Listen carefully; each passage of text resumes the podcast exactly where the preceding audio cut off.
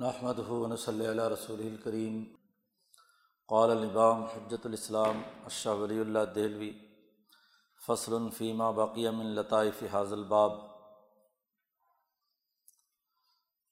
یہ اس چوتھے باب کی دوسری فصل ہے۔ اور اس میں شاہ صاحب نے باقی جو مناہج تفسیر ہیں، ان کا تحلیل و تجزیہ کیا ہے۔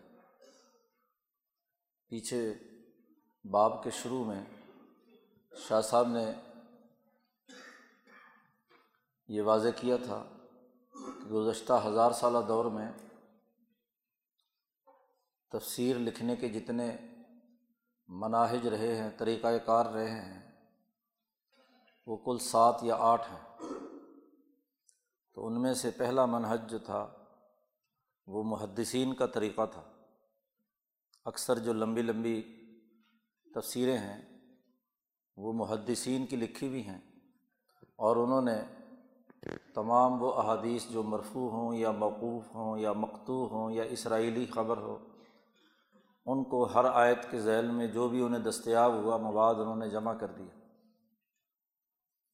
پہلی فصل میں شاہ صاحب نے اس کا تحلیل و تجزیہ کر کے بتلایا تھا کہ اس میں چار بنیادی امور قابل ذکر ہے اسباب نزول کی بحث ہے، جو واقعات اور قصص جن کی طرف آیات قرآن میں اشارہ یا تاریز ہے، اس کی تفصیلات ہیں۔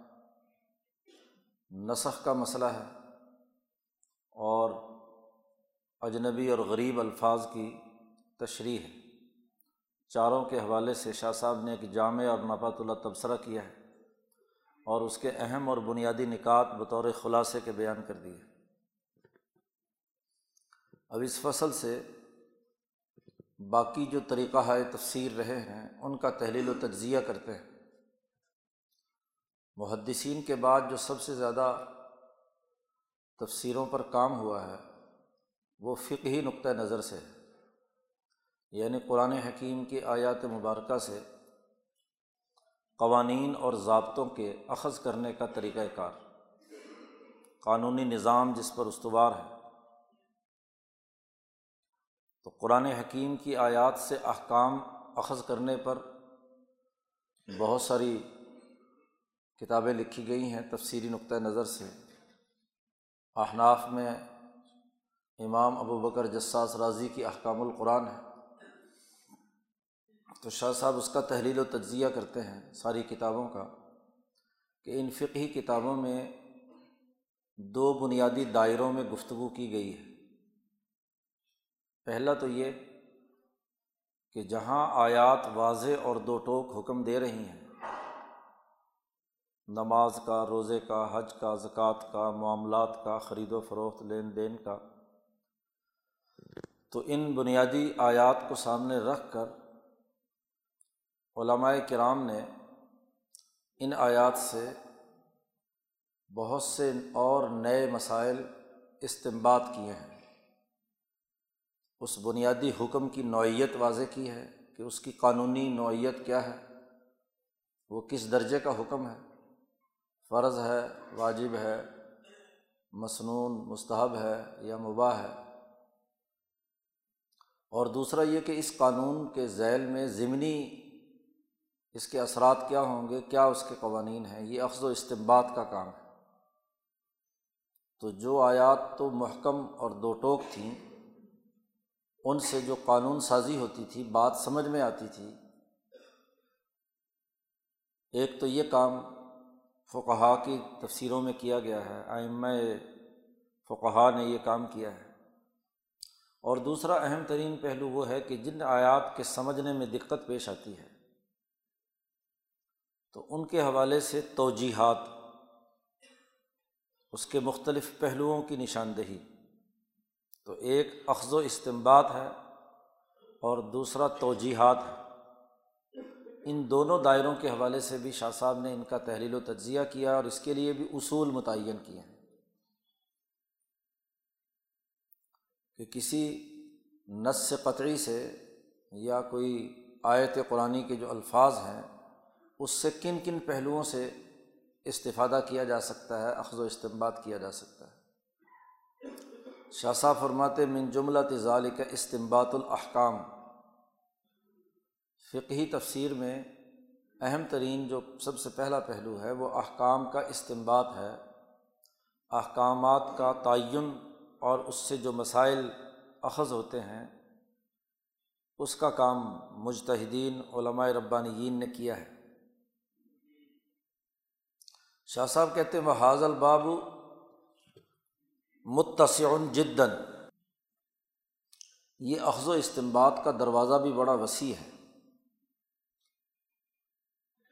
فقہا اور مجتہدین نے اس کے اندر بڑی وسعت پیدا کی ہے۔ ولعقلی فل اطلاع الفحاوہ ولیماعت ولاقتضاعات میدان الواسع عقل کے لیے اس میں بڑا میدان واسع ہے۔ وسیع میدان ہے کہ وہ الفاظ کے براہ راست نصوص سے جو مفہوم کلام سے جو باتیں سمجھ میں آتی ہیں، وہ کیا کیا ہیں؟ ایک تو آیات قرآن کے وہ بنیادی منطقی نصوص یا الفاظ ہیں جن الفاظ سے معنیٰ کا اور مطلب کا پتہ چلتا ہے یا حکم کا پتہ چلتا ہے۔ اور ایک وہ ہے جو مفہوم کلام سے سمجھ میں آتا ہے۔ اور ایک وہ ہے جو مضمون کلام سے سمجھ میں آتا ہے۔ اس لیے شاہ صاحب کہتے ہیں کہ اس حوالے سے علماء اور فقہا میں بہت اختلاف پایا جاتا ہے۔ خاص طور پر مفہوم کلام کے تناظر میں۔ الفاظ کا جہاں تک معاملہ ہے وہ تو دو ٹوک اور قطعی ہے وہاں تو نصوص کا ایسا معاملہ نہیں ہے۔ لیکن جہاں مفہوم کلام پر بحث اور گفتگو ہے، وہاں اختلافات پائے جاتے ہیں۔ امام شافی کے جو متبین ہیں، وہ شافی فقہ کے نقطۂ نظر سے چیزوں کا اخذ و استمباد کرتے ہیں۔ اور جو امام ابو حنیفہ کے ہیں یا امام مالک کے ہیں، وہ اس نقطۂ نظر سے، اس میں سے ان جزیات اور تفریحات کو بیان کرتے ہیں، قوانین کی ذیلی تشریح کرتے ہیں۔ شاہ صاحب چونکہ چاروں فقہی مذاہب کو یکساں حیثیت دیتے ہیں اور دین کی جو اصل بنیاد یا قرآن حکیم ہے، اس کو اثاثی قرار دیتے ہیں۔ تو شاہ صاحب نے اخذ و استمباد کے حوالے سے ایک اہم اور جامع طریقۂ کار متعارف کرایا ہے۔ شاہ صاحب کہتے ہیں کہ اللہ تبارک و تعالیٰ نے میرے قلب میں اخذ و استمباد کا ایک بڑا ہی جامع اور مفید طریقۂ کار القاع کیا ہے۔ اور اس میں شاہ صاحب نے کہا کہ یہ اخذ و استمباد قانون سازی کے معاملے میں کل بنیادی دس اقسام ہیں۔ اور ان اقسام میں بھی ایک ترتیب ہے۔ دس قسمیں ہیں جو کسی بھی آیت یا نس سے قانونی حیثیت اور قانونی نوعیت کا تعین کرنے کے لیے ان دس طریقوں کو پیش نظر رکھا جائے گا۔ شاہ صاحب نے فرمایا کہ یہ جو میں نے دس چیزیں اخذ کی ہیں، یہ اللہ کی طرف سے میرے قلب پر القاع کی گئی ہیں۔ القیہ پھر روع بلکہ فی روع الفقیر، اس فقیر کے قلب پر اس کا القاع کیا گیا ہے۔ اور شاہ صاحب نے یہ بھی بات واضح کی ہے کہ یہ جو میں نے دس اصول متعین کیے ہیں اخذ و استمباد کے۔ تلک المقالہ میزان العظیم یہ بڑا ایک عظیم پیمانہ ہے۔ تمام تر فقہی اختلافات اور قانونی موشگافیوں کو سمجھنے کا۔ اس ہزار سالہ دور میں شاہ صاحب سے پہلے فقی نقطۂ نظر سے قرآن حکیم سے جو کچھ اخذ و استعمال کیا گیا ہے، اس کی ٹھیک ٹھیک قانونی نوعیت معلوم کرنے کا یہ ایک معیار آ گیا ہے۔ احکامات کو واضح کرنے کے لیے۔ اور اگر اس معیار پر بہت سے اخذ و استمباد کیے ہوئے احکامات کا وزن کیا جائے، پیمانے پر پورا اترا جائے، تو حقیقی نوعیت واضح ہو جاتی ہے۔ یہاں تو شاہ صاحب نے اس کی تفصیل نہیں بیان کی۔ یہ اخذ کرنے کے یہ جو دس طریقے ہیں شاہ صاحب نے اس کی تفصیلات حجت اللہ البالغ میں بیان کی ہیں۔ ایک باب قائم کیا ہے۔ نبی اکرم صلی اللہ علیہ وسلم کی جو سیاست ملیہ کا مبحث ہے، جس میں آپ صلی اللہ علیہ وسلم نے کس طریقۂ کار کے تحت قانون سازی کی ہے۔ کسی قوم کی سیاست بغیر قانونی نظام کے نہیں ہو سکتی۔ قانونی نظام ہی معاشروں کی تشکیل میں بنیادی کردار ادا کرتا ہے۔ تو قانون کا اخذ و استعمال قرآن حکیم کی آیات سے جو کیا جا سکتا ہے، اس کے کتنے طریقے ہیں، اس پر بحث کرتے ہوئے شاہ صاحب نے وہاں ایک باب قائم کیا ہے، باب کیفیتی فہم المرادی من الکلام۔ کوئی بھی کہی گئی یا لکھی گئی بات سے اس کا مراد اور مطلب کیسے سمجھا جائے، تو اس فہم مراد اس کے مقصد کو سمجھنے کے دس ممکنہ طریقے ہیں۔ اور ان کی بھی ایک ترتیب ہے۔ شاہ صاحب نے وہاں کہا کہ جب بھی کوئی متکلم بولتا ہے، کلام کرتا ہے، جو کچھ اس کے ذہن میں، اس کے دل میں جو بات ہوتی ہے، اس کو وہ لفظوں کا جامع پہناتا ہے۔ سب سے پہلے ایک معنی ہمارے دماغ میں آتا ہے۔ اور پھر ہم اسے لفظوں کا لباس پہنا کر لوگوں کے سامنے بیان کرتے ہیں۔ تو متکلم اپنے معافی ضمیر کو الفاظ یا کلام میں لوگوں کے سامنے واضح کرتا ہے۔ پھر جو کچھ ہم نے لفظ بولے ہیں، اس سے جو سامعین بیٹھے ہوئے ہیں، انہوں نے کیا سمجھا ہے؟ ان کے فہم کی نوعیت کیا ہے؟ تو متکلم نے جو کچھ اپنے معافی ضمیر سے بیان کیا اور سامعین نے جو کچھ سمجھا، اس سمجھنے، سمجھانے اور بیان کرنے کے کل دس درجے ہیں۔ وضاحت کے اعتبار سے بھی کہ کس درجے کا واضح کلام متکلم نے کیا ہے اور کس درجے میں سامعین نے اس کو دو ٹوک انداز میں سمجھا ہے۔ سمجھنے کے بھی دس درجے ہیں۔ اور بولنے والے کے جو کلام ہے اس کی نوعیت اور اس سے مطلب اخذ کرنے کے بھی دس درجے ہیں۔ شاہ صاحب نے پہلے تو جو کوئی بھی انسان کلام کرتا ہے، اس کلام کی ذیلی تین تقسیم کی ہیں۔ ایک تقسیم تو یہ کہ آپ نے جو الفاظ بولے ہیں، ان سے براہ راست ایک سننے والا کیا سمجھا ہے؟ اس کے سمجھنے کے کتنے درجات ہیں؟ تو ایک تو بولنے والے کے الفاظ کی ساخت وہ متعین کرتی ہے کہ اس کے مطلب کیا ہے۔ اور ایک، اس کلام میں لفظ تو کوئی استعمال نہیں ہوا، لیکن اس کلام کا سے مفہوم سمجھا گیا ہے۔ مفہوم کلام کیا ہے؟ شاہ صاحب نے اس کے تین درجے بیان کیے ہیں۔ ایک مضمون کلام ہے۔ کلام کا جو مضمون تھا، وہ کن کن چیزوں پر مشتمل ہو سکتا ہے ممکنہ طور پر؟ تو مضمون کلام کے بھی تین درجے شاہ صاحب نے بیان کیے ہیں۔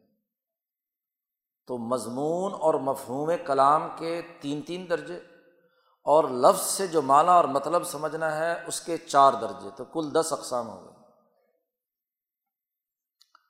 شاہ صاحب کہتے ہیں کہ اگر آپ نے کوئی جملہ بولا تو وہ ضرور جملہ یا اسمیہ ہوگا یا فعلیہ ہوگا، مبتدا اور خبر ہوگا۔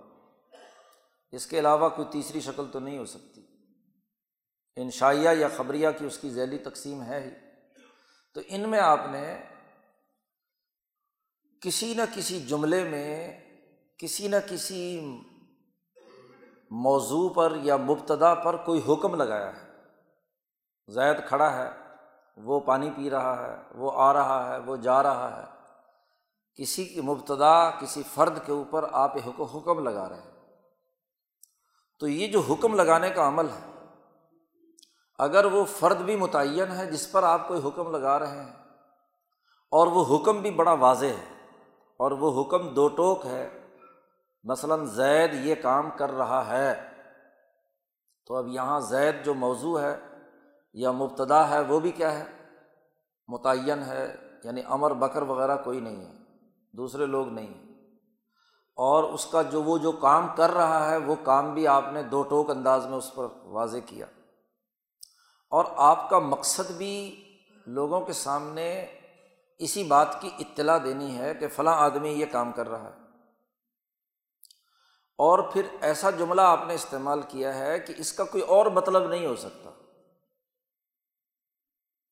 کہ آپ کہتے ہیں زید کھڑا ہے یا جا رہا ہے تو جا رہے ہی مقصد ہے آپ کا۔ یہ آپ کوئی تنزیہ طور پر نہیں کہہ رہے۔ بلکہ آپ کا مطلب یہی ہے کہ یہی معنی اس کے اندر میرا میرا مراد ہے کہ واقعتاً ایک آدمی کے جانے کی میں اطلاع دے رہا ہوں۔ تو اگر تین چیزیں اس میں واضح طور پر دو ٹوک ہوں کہ جس پر حکم لگایا جا رہا ہے وہ بھی معین ہو، جو حکم لگایا جا رہا ہے وہ بھی دو ٹوک ہو، اس میں بھی کسی اور معنی کا اہتمال نہ ہو اور وہ کلام بھی اسی مقصد کے لیے چلائی گئی ہو، یہ سب سے اعلیٰ ترین درجہ ہوتا ہے کسی کلام سے مطلب سمجھنے کا۔ کیونکہ سامعین کو کوئی ابہام نہیں ہے۔ اس فرد کے بارے میں بھی جس پر حکم لگایا جا رہا ہے اور اس حکم کے بارے میں بھی۔ تو اس کی قانونی نوعیت سب سے اعلیٰ ترین درجے کی ہوگی۔ پھر شاہ صاحب نے کہا کہ ان تینوں میں سے اگر ایک ایک کم ہو جائے، جس پر حکم لگا رہے ہیں، وہ معین نہیں ہے، آپ کہتے ہیں انسان جا رہا ہے۔ اب انسان میں زید بھی ہو سکتا ہے، بکر بھی ہو سکتا ہے، آدمی جا رہا ہے تو آدمی سینکڑوں ہو سکتے ہیں۔ تو اب یہ نہیں پتا کہ کون آدمی جا رہا ہے۔ یا جانے والا جو لفظ ہے، وہ آپ نے مبہم رکھا ہے۔ اس کا کوئی اور مطلب بھی ہو سکتا ہے۔ جی اور یا یہ کہ آپ نے کلام اس مقصد کے لیے نہیں چلائی، کسی اور مقصد کے لیے آپ یہ بات بیان کر رہے ہیں۔ تو تینوں میں سے اگر ایک شرط بھی نہ پائی جائے، تو پھر یہ اگر پہلی نہ پایا جائے تو دوسری قسم، اور اگر دوسرا نہ پایا جائے تو یہ تیسری قسم، اور اگر تیسرا نہ پایا جائے تو چوتھی قسم۔ تو الفاظ سے مطلب سمجھنے کے یہ چار طریقے ہو گئے۔ لیکن اسی لفظ کے لوازمات اور اس کے مفہومات بھی ہیں۔ اور وہ مفہومات بھی تین ہیں۔ فہوائے کلام ہے، اقتضائے کلام ہے، اسی طریقے سے ایما کلام ہے۔ اشارہ ہے، تقاضا ہے، یا اس کلام سے ہاں جی جس سے انسان خاموش ہے، اس سے خود بخود کیا بات سمجھ میں آ رہی ہے۔ مثلاً قرآن نے کہا کہ اپنے والدین کی عزت و احترام کرو، ان کے ساتھ اچھے سلوک سے پیش آؤ۔ ولا تق اللہ افن اور ان کو اف بھی نہ کہو۔ اب قرآن تو حکم دے رہا ہے کہ والدین کو اف بھی نہ کرو۔ لفظ تو یہ کہتے ہیں کہ اف کرنا بھی ممنوع ہے۔ لیکن اس سے یہ بات سمجھ میں آ رہی ہے کہ اگر اف کرنا ممنوع ہے تو مار پٹائی کرنا یا گالی گلوچ کرنا تو اس سے زیادہ کیا ہے؟ برا ہے۔ یہ اس کلام میں کہیں نہیں بیان کیا گیا کہ مارو نہ۔ کوئی کہے کہ جی قرآن میں تو کہا کہ اف نہ کرو، باقی جو چاہے مرضی کر لو۔ کوئی پاکستانی کوئی مطلب نکال لے۔ تو یہ مطلب نہیں ہے اس کا۔ کلام اگرچہ اس مقصد کے لیے نہیں چلائی گئی، نہ ہی اس لفظ میں کوئی وضاحت ہے کہ بار پٹائی کرنا ماں باپ کی صحیح ہے یا غلط ہے۔ لیکن اس کا یہ مفہوم از خود بنتا ہے کہ جب اف کرنا جائز نہیں تو انہیں برا بھلا کہنا بھی جائز، مار پیٹ کرنا بھی جائز نہیں۔ اس کو فہوائے کلام کہا جاتا ہے۔ اسی طریقے سے ایک ہوتا ہے، اس کلام کا جو آپ نے بولا ہے، اس کا ایک تقاضا، لازمی تقاضا۔ ایک آدمی کہتا ہے کہ میں یہ چیز تمہیں بیچتا ہوں۔ اب اگر وہ بیچنے کی بات کر رہا ہے، شیخ تو یہ اس بات کا تقاضا کرتی ہے کہ یہ صاحب جو بیچنے والے ہیں، یقیناً اس کے مالک ہیں۔ کسی دوسرے کی چیز اٹھا کر تو نہیں بیچ سکتا نا کوئی۔ اگرچہ اس جملے میں کہیں یہ نہیں ہے کہ میں اس کا مالک ہوں اور تمہیں بیچ رہا ہوں، لیکن عرف کے مطابق جب کوئی آدمی اپنی دکان پر رکھ کر کوئی چیز بیچ رہا ہے تو یقیناً اس کا تقاضا یہ ہے کہ وہ اس کا مالک ہے۔ اس کو کہتے ہیں اقتضائے کلام کلام کا تقاضا۔ اور ایک ہوتا ہے اشارہ، ایما جی کہ اس میں کلام کے اندر ایسے اشارات موجود ہیں جس سے کوئی مطلب سمجھ میں آ رہا ہے جی اس کا مفہوم سمجھ میں آ رہا ہے۔ کسی جملے کے اندر بیان کرتے ہوئے آپ نے کوئی وصف بیان کر دیا، قید لگا دی۔ مثلاً صورت بقرہ میں ہی اس گائے کے ذبح کرنے کی شرط لگا دی کہ وہ جو بقرۃ الصفرا فاق اللہ تصر الناظرین، ایسی گائے ذبح کرنی ہے جو زرد رنگ کی ہو اور دیکھنے والوں کو اچھی لگے۔ اب اس میں کہیں یہ نہیں لکھا کہ ہاں جی دوسری جو کالی گائے ہیں یا سفید گائے ہیں وہ ذبح نہیں کر سکتے۔ لیکن خود کلام میں اشارہ موجود ہے کہ دوسری گائے ذبح نہیں کی جا سکتی۔ اس کو کہتے ہیں ایما ایمائے کلام۔ تو کسی کلام کے، کسی مطلب متکلم کی اس بات کے مفہوم سمجھنے کے بھی تین بنیادی اصول اور ضابطے ہیں۔ اسی طرح سے شاہ صاحب نے کہا کہ مضمون کلام جو ہے، کلام کا مضمون وہ تقاضا کرتا ہے کہ اس میں ہاں جی کچھ چیزیں اس سے اخذ کی جا سکتی ہیں۔ اور اس کی بھی شاہ صاحب نے کہا تین قسمیں ہیں۔ ایک تو یہ کہ آپ نے کوئی عمومی حکم لگایا، انسان جا رہا ہے۔ اب انسان کے اندر یہ ایک عام جملہ بولا ہے آپ نے۔ تو اس کو کہتے ہیں درج فی العموم۔ کہ جو عام جملہ بولا ہے، اس میں یہ بھی انسان ہو سکتا ہے، یہ بھی ہو سکتا ہے، یہ بھی ہو سکتا ہے۔ سارے انسان ہاں جی انسان کھا رہا ہے، آدمی کھا رہا ہے، کھانا کھا رہا ہے۔ تو یہ اس کے عموم میں جتنے بھی لوگ آپ داخل کرنا چاہیں، سارے اس میں جی داخل ہو سکتے ہیں۔ اس کو درج فی العموم کہا جاتا ہے۔ دوسری قسم مضمون کلام سے اخذ کرنے کی لوازمات سے استدلال ہے۔ استدلال بالملازمہ اسے کہتے ہیں۔ کہ کسی کام کے لوازمات میں سے ہے، تو جو چیز کسی شے کے لوازمات میں سے ہوتی ہے، جب شے کا تذکرہ کیا گیا ہے، تو ضرور اس کا کیا ہے؟ لازم بھی اس کے ساتھ آئے گا۔ یہ نہیں ہو سکتا اب سورج نکلا ہوا ہو تو روشنی ضرور آئے گی۔ روشنی کی ذکر کیا ہے آپ نے تو اس کا لازمی لوازمات میں سے کہ سورج ضرور نکلا ہوا ہوگا۔ اندھیرا چھایا ہوا ہے تو رات ہے۔ لوازمات میں سے۔ اسی طریقے سے اس کا ایک اور جو پہلو ہے مضمون کلام کا، اسے کہتے ہیں قیاس۔ آخری اور دسویں قسم قیاس۔ کہ ایک جگہ پر ایک حکم لگایا گیا تو وہاں محققین فقہ نے اس حکم کی علت معلوم کی کہ کس وجہ سے یہ حکم لگا ہے۔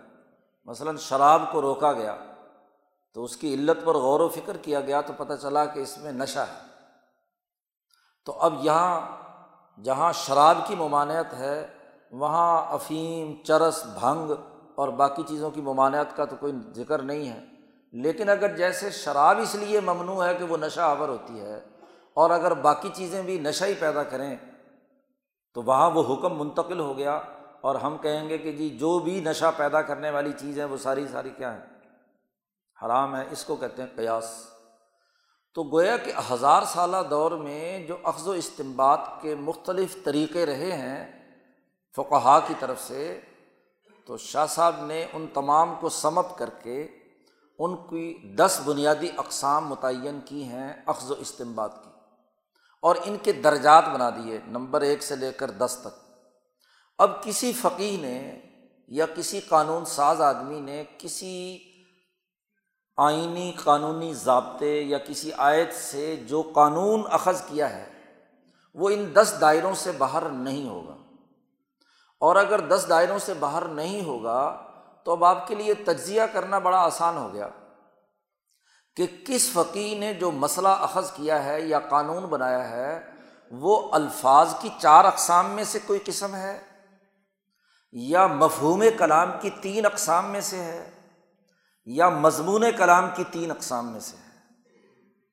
اب اس کی جب آپ درجہ بندی کریں گے تو درجہ بندی کرنے سے آپ کو ان قوانین میں، ان قوانین کو زیادہ اہمیت دینی ہوگی بطور درجے کے کہ جو پہلے جو چار دائرے ہیں، الفاظ والے، ظاہر کہ وہ زیادہ واضح ہیں۔ اور اگر اس کے بعد ہاں جی تین درجے ہیں، پھر اس کے بعد اگلے تین درجے ہیں، تو ہر فقی کے آپ سمجھ لو کہ ہر فقی مسئلے کے آپ نمبر لگا سکتے ہیں کہ یہ جو مسئلہ اخذ کیا گیا ہے، یہ کس نمبر اجتہادی طریقۂ کار سے اخذ کیا گیا ہے۔ اس کی قانونی نوعیت کی اصل حالت کیا ہے؟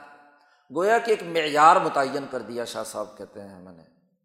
جی اللہ پاک نے میرے قلب پر یہ الہام کیا القاع کیا اور میں نے اسے ایک معیار کے طور پر متعین کر دیا فقہا کے باہمی اختلافات کو حل کرنے کے لیے کہ کس فقی نے جو بات کہی ہے، اس کی حقیقی قانونی نوعیت کیا ہے؟ یہ قانون فہمی کا بہت اچھا طریقۂ کار ہاں جی شاہ صاحب نے وضع کیا ہے۔ شاہ صاحب کہتے ہیں، جس آدمی کو اس پر عبور حاصل ہو گیا، وہ قانونی اور فقی اختلافات کو سمجھنے کی اہلیت اور صلاحیت پیدا کر لے گا۔ یہ بڑی اہم بات شاہ صاحب نے فقی تفصیلات کے حوالے سے واضح کر دی۔ تو پہلا پہلو جو تھا، وہ اخذ و استمباد کا تھا۔ قانونی نظام دوسری اہم ترین بات جو فقہا کے یہاں پیش نظر رہی ہے، وہ توجہ ہے۔ یعنی الفاظ اگر تو بالکل چار دائروں کے اعتبار سے واضح تھے، تو ان کا تو نظام ہمارے سامنے ہاں جی ان چار صورتوں میں واضح ہو جاتا ہے۔ لیکن بسا اوقات یہ ہوتا ہے کہ جو کلام بیان کیا گیا ہے، اس میں کہیں مشکل پیش آئی ہے۔ اس کا مطلب اور معنی متعین کرنے میں۔ شاہ صاحب کہتے ہیں، یہ ایک اس کو کہتے ہیں۔ اور اس مشکل کو حل کرنے کے لیے اس کے مختلف پہلوؤں کی نشاندہی فقہ نے کی ہے۔ اس کو کہتے ہیں اصطلاح میں توجہ اور توجہ کی بھی ایک حقیقت بیان کرتے ہوئے تعریف کی ہے کہ جہاں بات سمجھنے میں دقت پیش آ رہی ہو اور وہاں شارحین اپنی اپنی فہم اور سمجھ کے مطابق اس بات کا مطلب بیان کر رہے ہیں۔ تو شاہ صاحب نے کہا یہ بھی ایک توجہ بھی ایک بہت اہم فن ہے جس کے بہت سے شعبے ہیں۔ جی متن کو حل کرنے کے لیے آئینی اور قانونی دستاویز اور اس کے بنیادی جو الفاظ ہیں، ان کی تشریح میں اس فن کو توجہ کے فن کو فقہ نے اور قانون سازوں نے بہت اچھے طریقے سے استعمال کیا اس کی قانون کی تعبیر کیا ہے؟ اس تعبیر پر مختلف پہلوؤں سے لوگ گفتگو کرتے ہیں وہ کلا سارا دن یہی کام کرتے ہیں۔ اور علماء اور مولوی جو فتوے مختلف دیتے ہیں، اس کے پیچھے بھی کیا ہوتی ہے؟ انہیں کی کیا توجیحات ہوتی ہیں۔ ایک نے ایک توجہ اور ایک پہلو کو سامنے رکھ کر ایک رائے قائم کر لی، دوسرے نے دوسری رائے قائم کر لی۔ اور اسی کے ذریعے سے ان کی ذہانت اور فطانت کا پتہ چلتا ہے۔ ان کا امتحان ہوتا ہے۔ جو جتنا زیادہ ذہین و فتین اور اعلیٰ پائے کا وکیل یا مولوی ہوتا ہے، اتنے درجے کا کیا وہ توجہ کرنے کا ایکسپرٹ بن جاتا ہے۔ ہاں جی انہیں قوانین کی۔ بلکہ اگر اس سے پہلے کسی اور مقدمے میں تھا، تو اس مقدمے میں وہ دلائل اور دے رہا ہوتا ہے۔ اسی آئین کے تحت۔ اور اس کے بعد مقدمہ کوئی ایسا لے لیا جو دوسرے فریق کی طرف سے تھا، تو پھر اس کے دلائل بھی دے رہا ہوتا ہے۔ تو مختلف پہلو توجہ کہتے ہیں اس کلام کا رخ موڑنا، ایک طرف کا پہلو بنا دینا یا دوسری طرف کا پہلو بنا دینا، اس کو کہتے ہیں توجہ اور اسی کے ذریعے سے ان کے درجات اور مراتب کا تعین لوگ کرتے ہیں کہ جی فلانا بڑا پائے کا وکیل ہے، قانون کو اس طریقے سے موڑ دیا کہ بس مقدمہ جیت لیا۔ شاہ صاحب کہتے ہیں کہ صحابہ رضوان اللہ علیہ نے بھی قرآن حکیم کی ایسی آیات کی توجیحات کی ہیں۔ جی۔ لیکن اس زمانے میں ابھی توجہ کے بنیادی قوانین متعارف نہیں ہوئے تھے۔ توجہ جتنا بعد میں ایک فن بن کر بہت سارے پہلوؤں پر مشتمل ہو گیا، اس زمانے میں ایسا ابھی نہیں ہوا تھا۔ لیکن ان کے یہاں بھی قرآن حکیم کے آیات کی توجیحات پائی جاتی ہیں۔ اسی لیے آیت کی تشریح اور توجہ میں خود صحابہ کے درمیان بھی بہت سے معاملات میں اختلاف پایا جاتا ہے۔ شاہ صاحب نے کہا، بات اصل میں یہ ہے کہ جب بھی کوئی کتاب یا کلام لوگ پڑھتے ہیں، تو سارے پڑھنے والے ایک درجے کے نہیں ہوتے۔ ذہن تمام کے ایک درجے کے نہیں ہوتے۔ سمجھ اپنی اپنی ہوتی ہے۔ کتاب ایک ہی ہے۔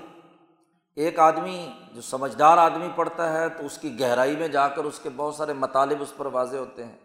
دوسرا آدمی پڑھتا ہے تو اس کے کچھ ظاہری الفاظ سے جتنا درجے میں وہ سمجھا ہے اتنے درجے کی اس کے اندر بات ہوتی ہے۔ پہلی بات تو شاہ صاحب نے یہ کہی کہ یہ توجیحات ایک مرتبے کے اندر نہیں ہوتی۔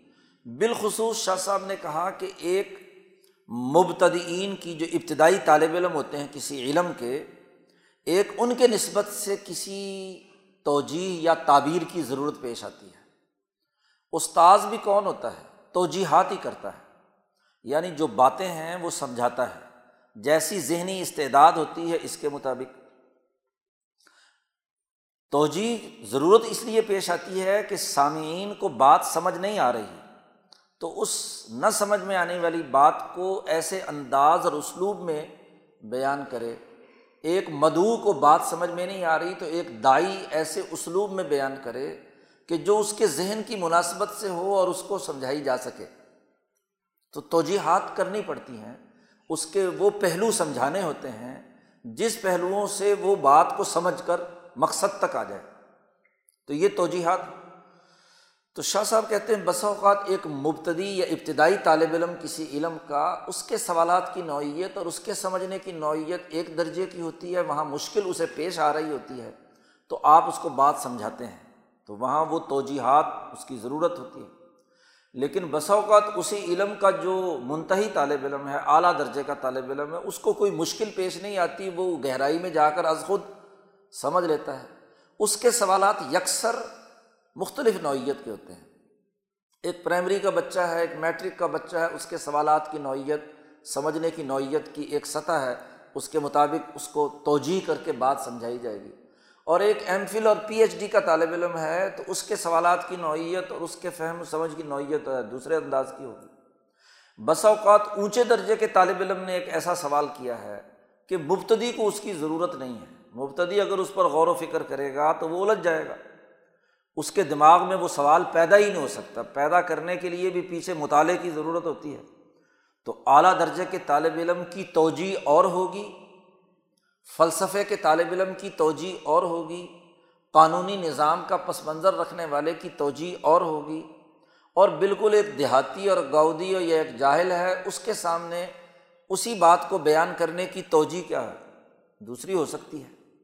جی تو توجیحات کے بارے میں شاہ صاحب نے بات کی کہ یہ مختلف نوعیت کی ہو سکتی اب قرآن حکیم کی آیات سے جو مطلب سمجھنے یا توجیحات کا معاملہ ہے، اس میں جمہور کو دیکھا جائے گا۔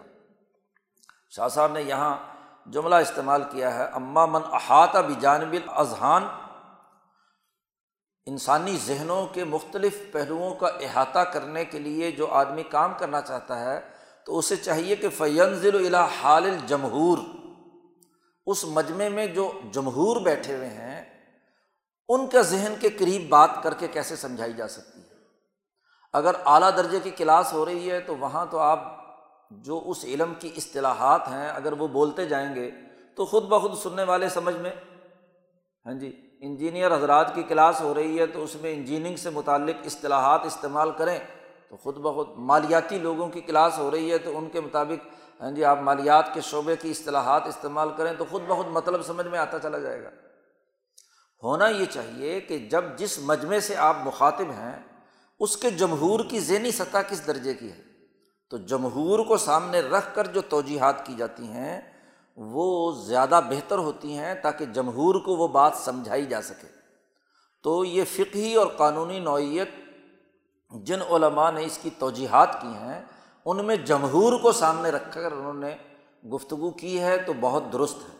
اور اگر جمہور کو سمجھ میں نہیں آتی، ایک مخصوص طبقہ ہے ہاں جی علمی یا ایک بالکل دیہاتی اور گودی طبقے کی سطح کی آپ توجیحات کر رہے ہیں، تو یہ توجیحات جو ہیں وہ اعلیٰ طبقے کو مطمئن نہیں کریں گی اور اعلیٰ طبقے کی اگر بات ہے تو نچلے طبقوں کے پلے کچھ نہیں پڑے گا۔ تو دیکھو کہ جس سوسائٹی سے آپ مخاطب ہیں، اس سوسائٹی کی جمہور کی نوعیت کیا ہے، اس کے مطابق توجیحات بیان ہونی چاہیے، ان کو سمجھ میں آنا چاہیے۔ اب قرآن حکیم کے ترجمے لوگوں نے کیے ہیں ہاں جی یا تو بالکل نچلی سطح پر اتر کر۔ بہت ہی آسان ترجمے کے نام پر، پتہ نہیں کیا کیا ہاں جی بالکل ہی جیسے انفرادی اصلاح کے نقطۂ نظر سے۔ اور یا ترجمے ہوئے ہیں کہ بہت اعلیٰ ہاں جی لفظی ترجمے اس طرح کے کہ بس جس کو صرف علماء ہی سمجھ سکیں۔ اب علماء کو اگر سمجھانا ہے ترجمہ، تو وہ تو خود ترجمہ کرنے کی اہلیت ان کے اندر ہونی چاہیے۔ بات تو یہ کہ اس دور کا محاورہ کیا ہے؟ عام جمہور انسانوں کی ضرورت کیا ہے؟ اس ضرورت کے مطابق قرآن حکیم کا ترجمہ اور اس کا مطلب اور مفہوم بیان کرنا، اس کی توجیحات بیان کرنا، یہ دراصل کام کی بات ہے کہ تاکہ جمہور کو آپ متاثر کر سکیں اپنے قول و فعل اور اپنے نظریے اور سوچ اور فکر سے۔ اب شاہ صاحب نے توجہ کی، یہ حقیقت بیان کی ہے کہ اس میں جمہور کے ذہنوں کو سامنے رکھ کر گفتگو ہونی چاہیے۔ تو اب توجیحات ان تفسیروں کا بنیادی متمع نظر ہے۔ تو شاہ صاحب نے پیچھے پہلے باب میں متعین کیا تھا کہ قرآن حکیم میں پانچ بنیادی علوم ہیں۔ علم الاحکام، علم المقاسمہ تذکیرات ثلاثہ، تین تذکیرات۔ تو پانچ علوم پورے قرآن میں بیان کیے گئے ہیں۔ اب ان کی توجہ و تعبیر کرنی ہے۔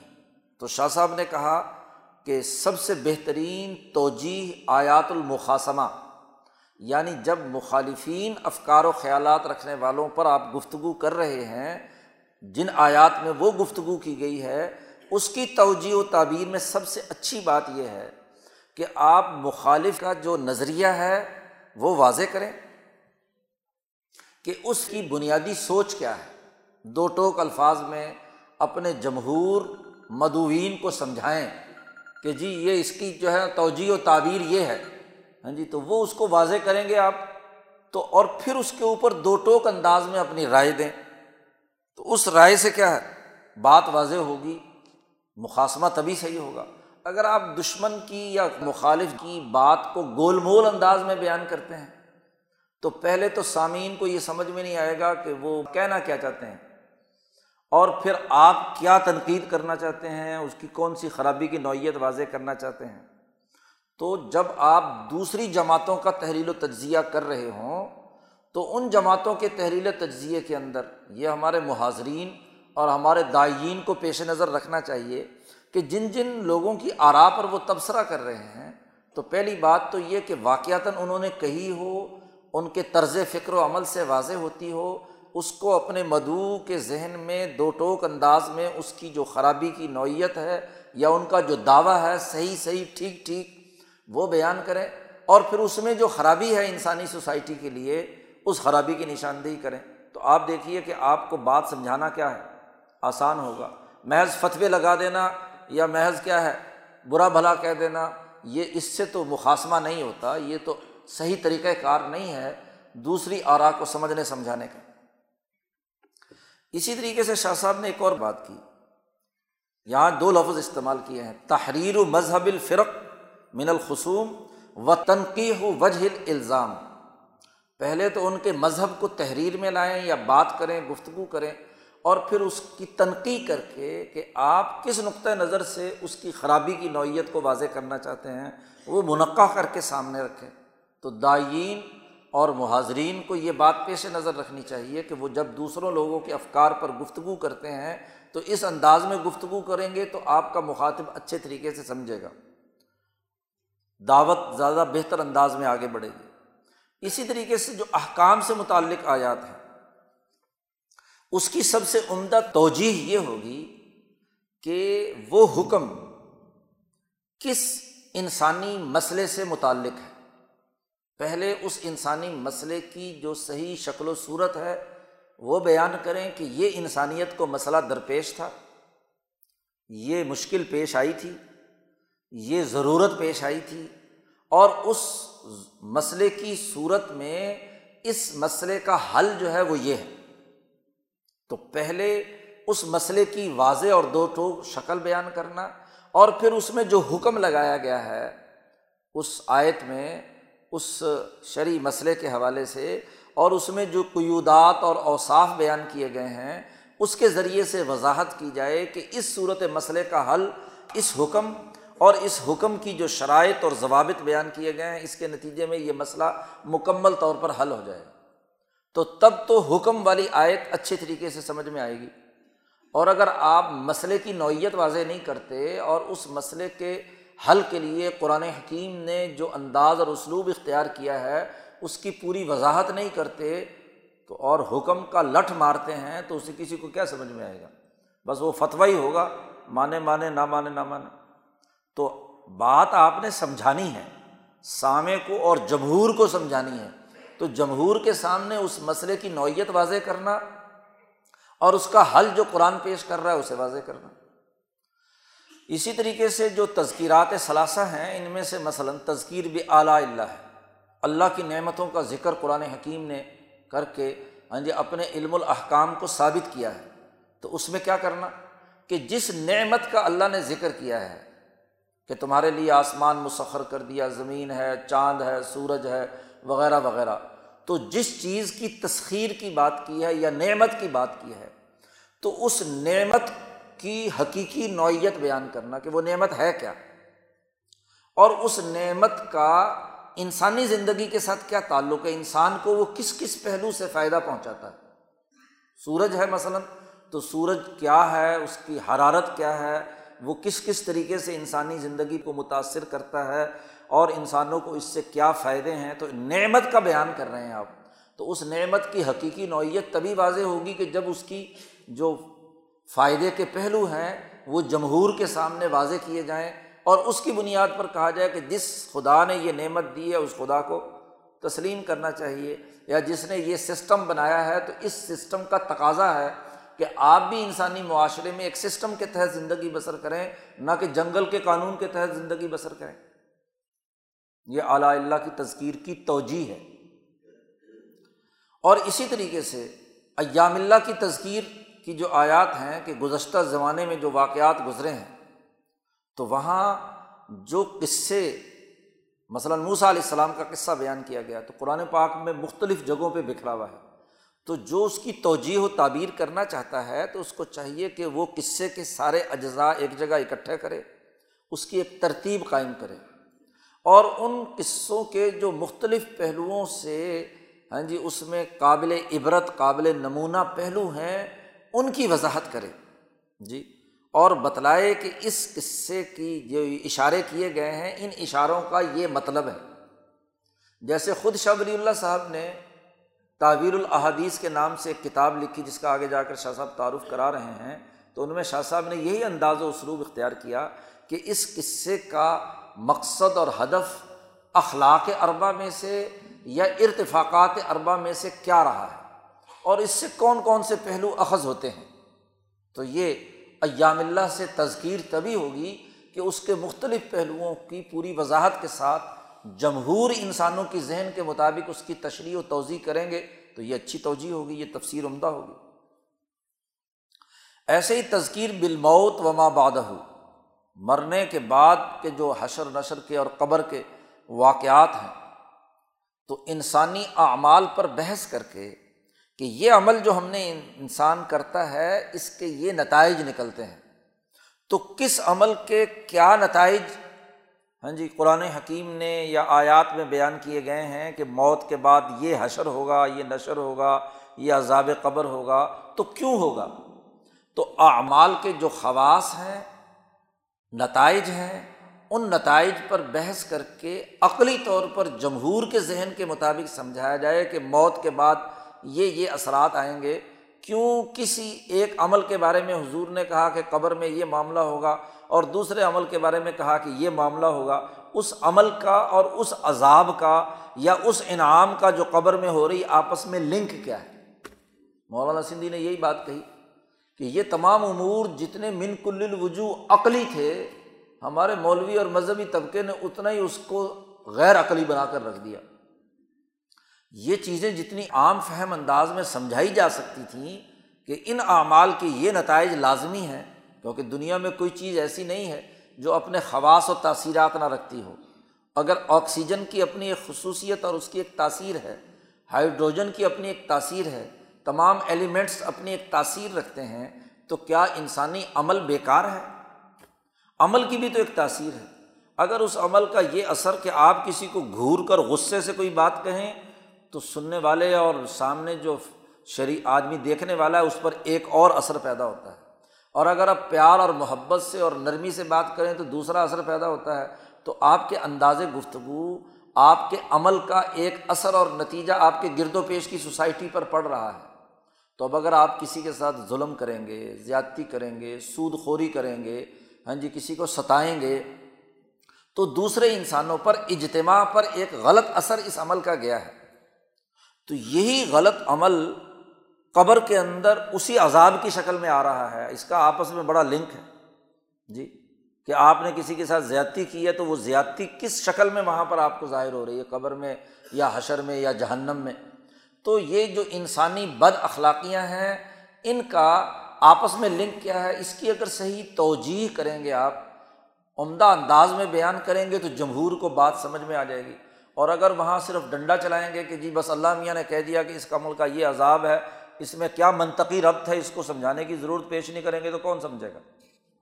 تو سب سے بہترین توجہ یہ ہے۔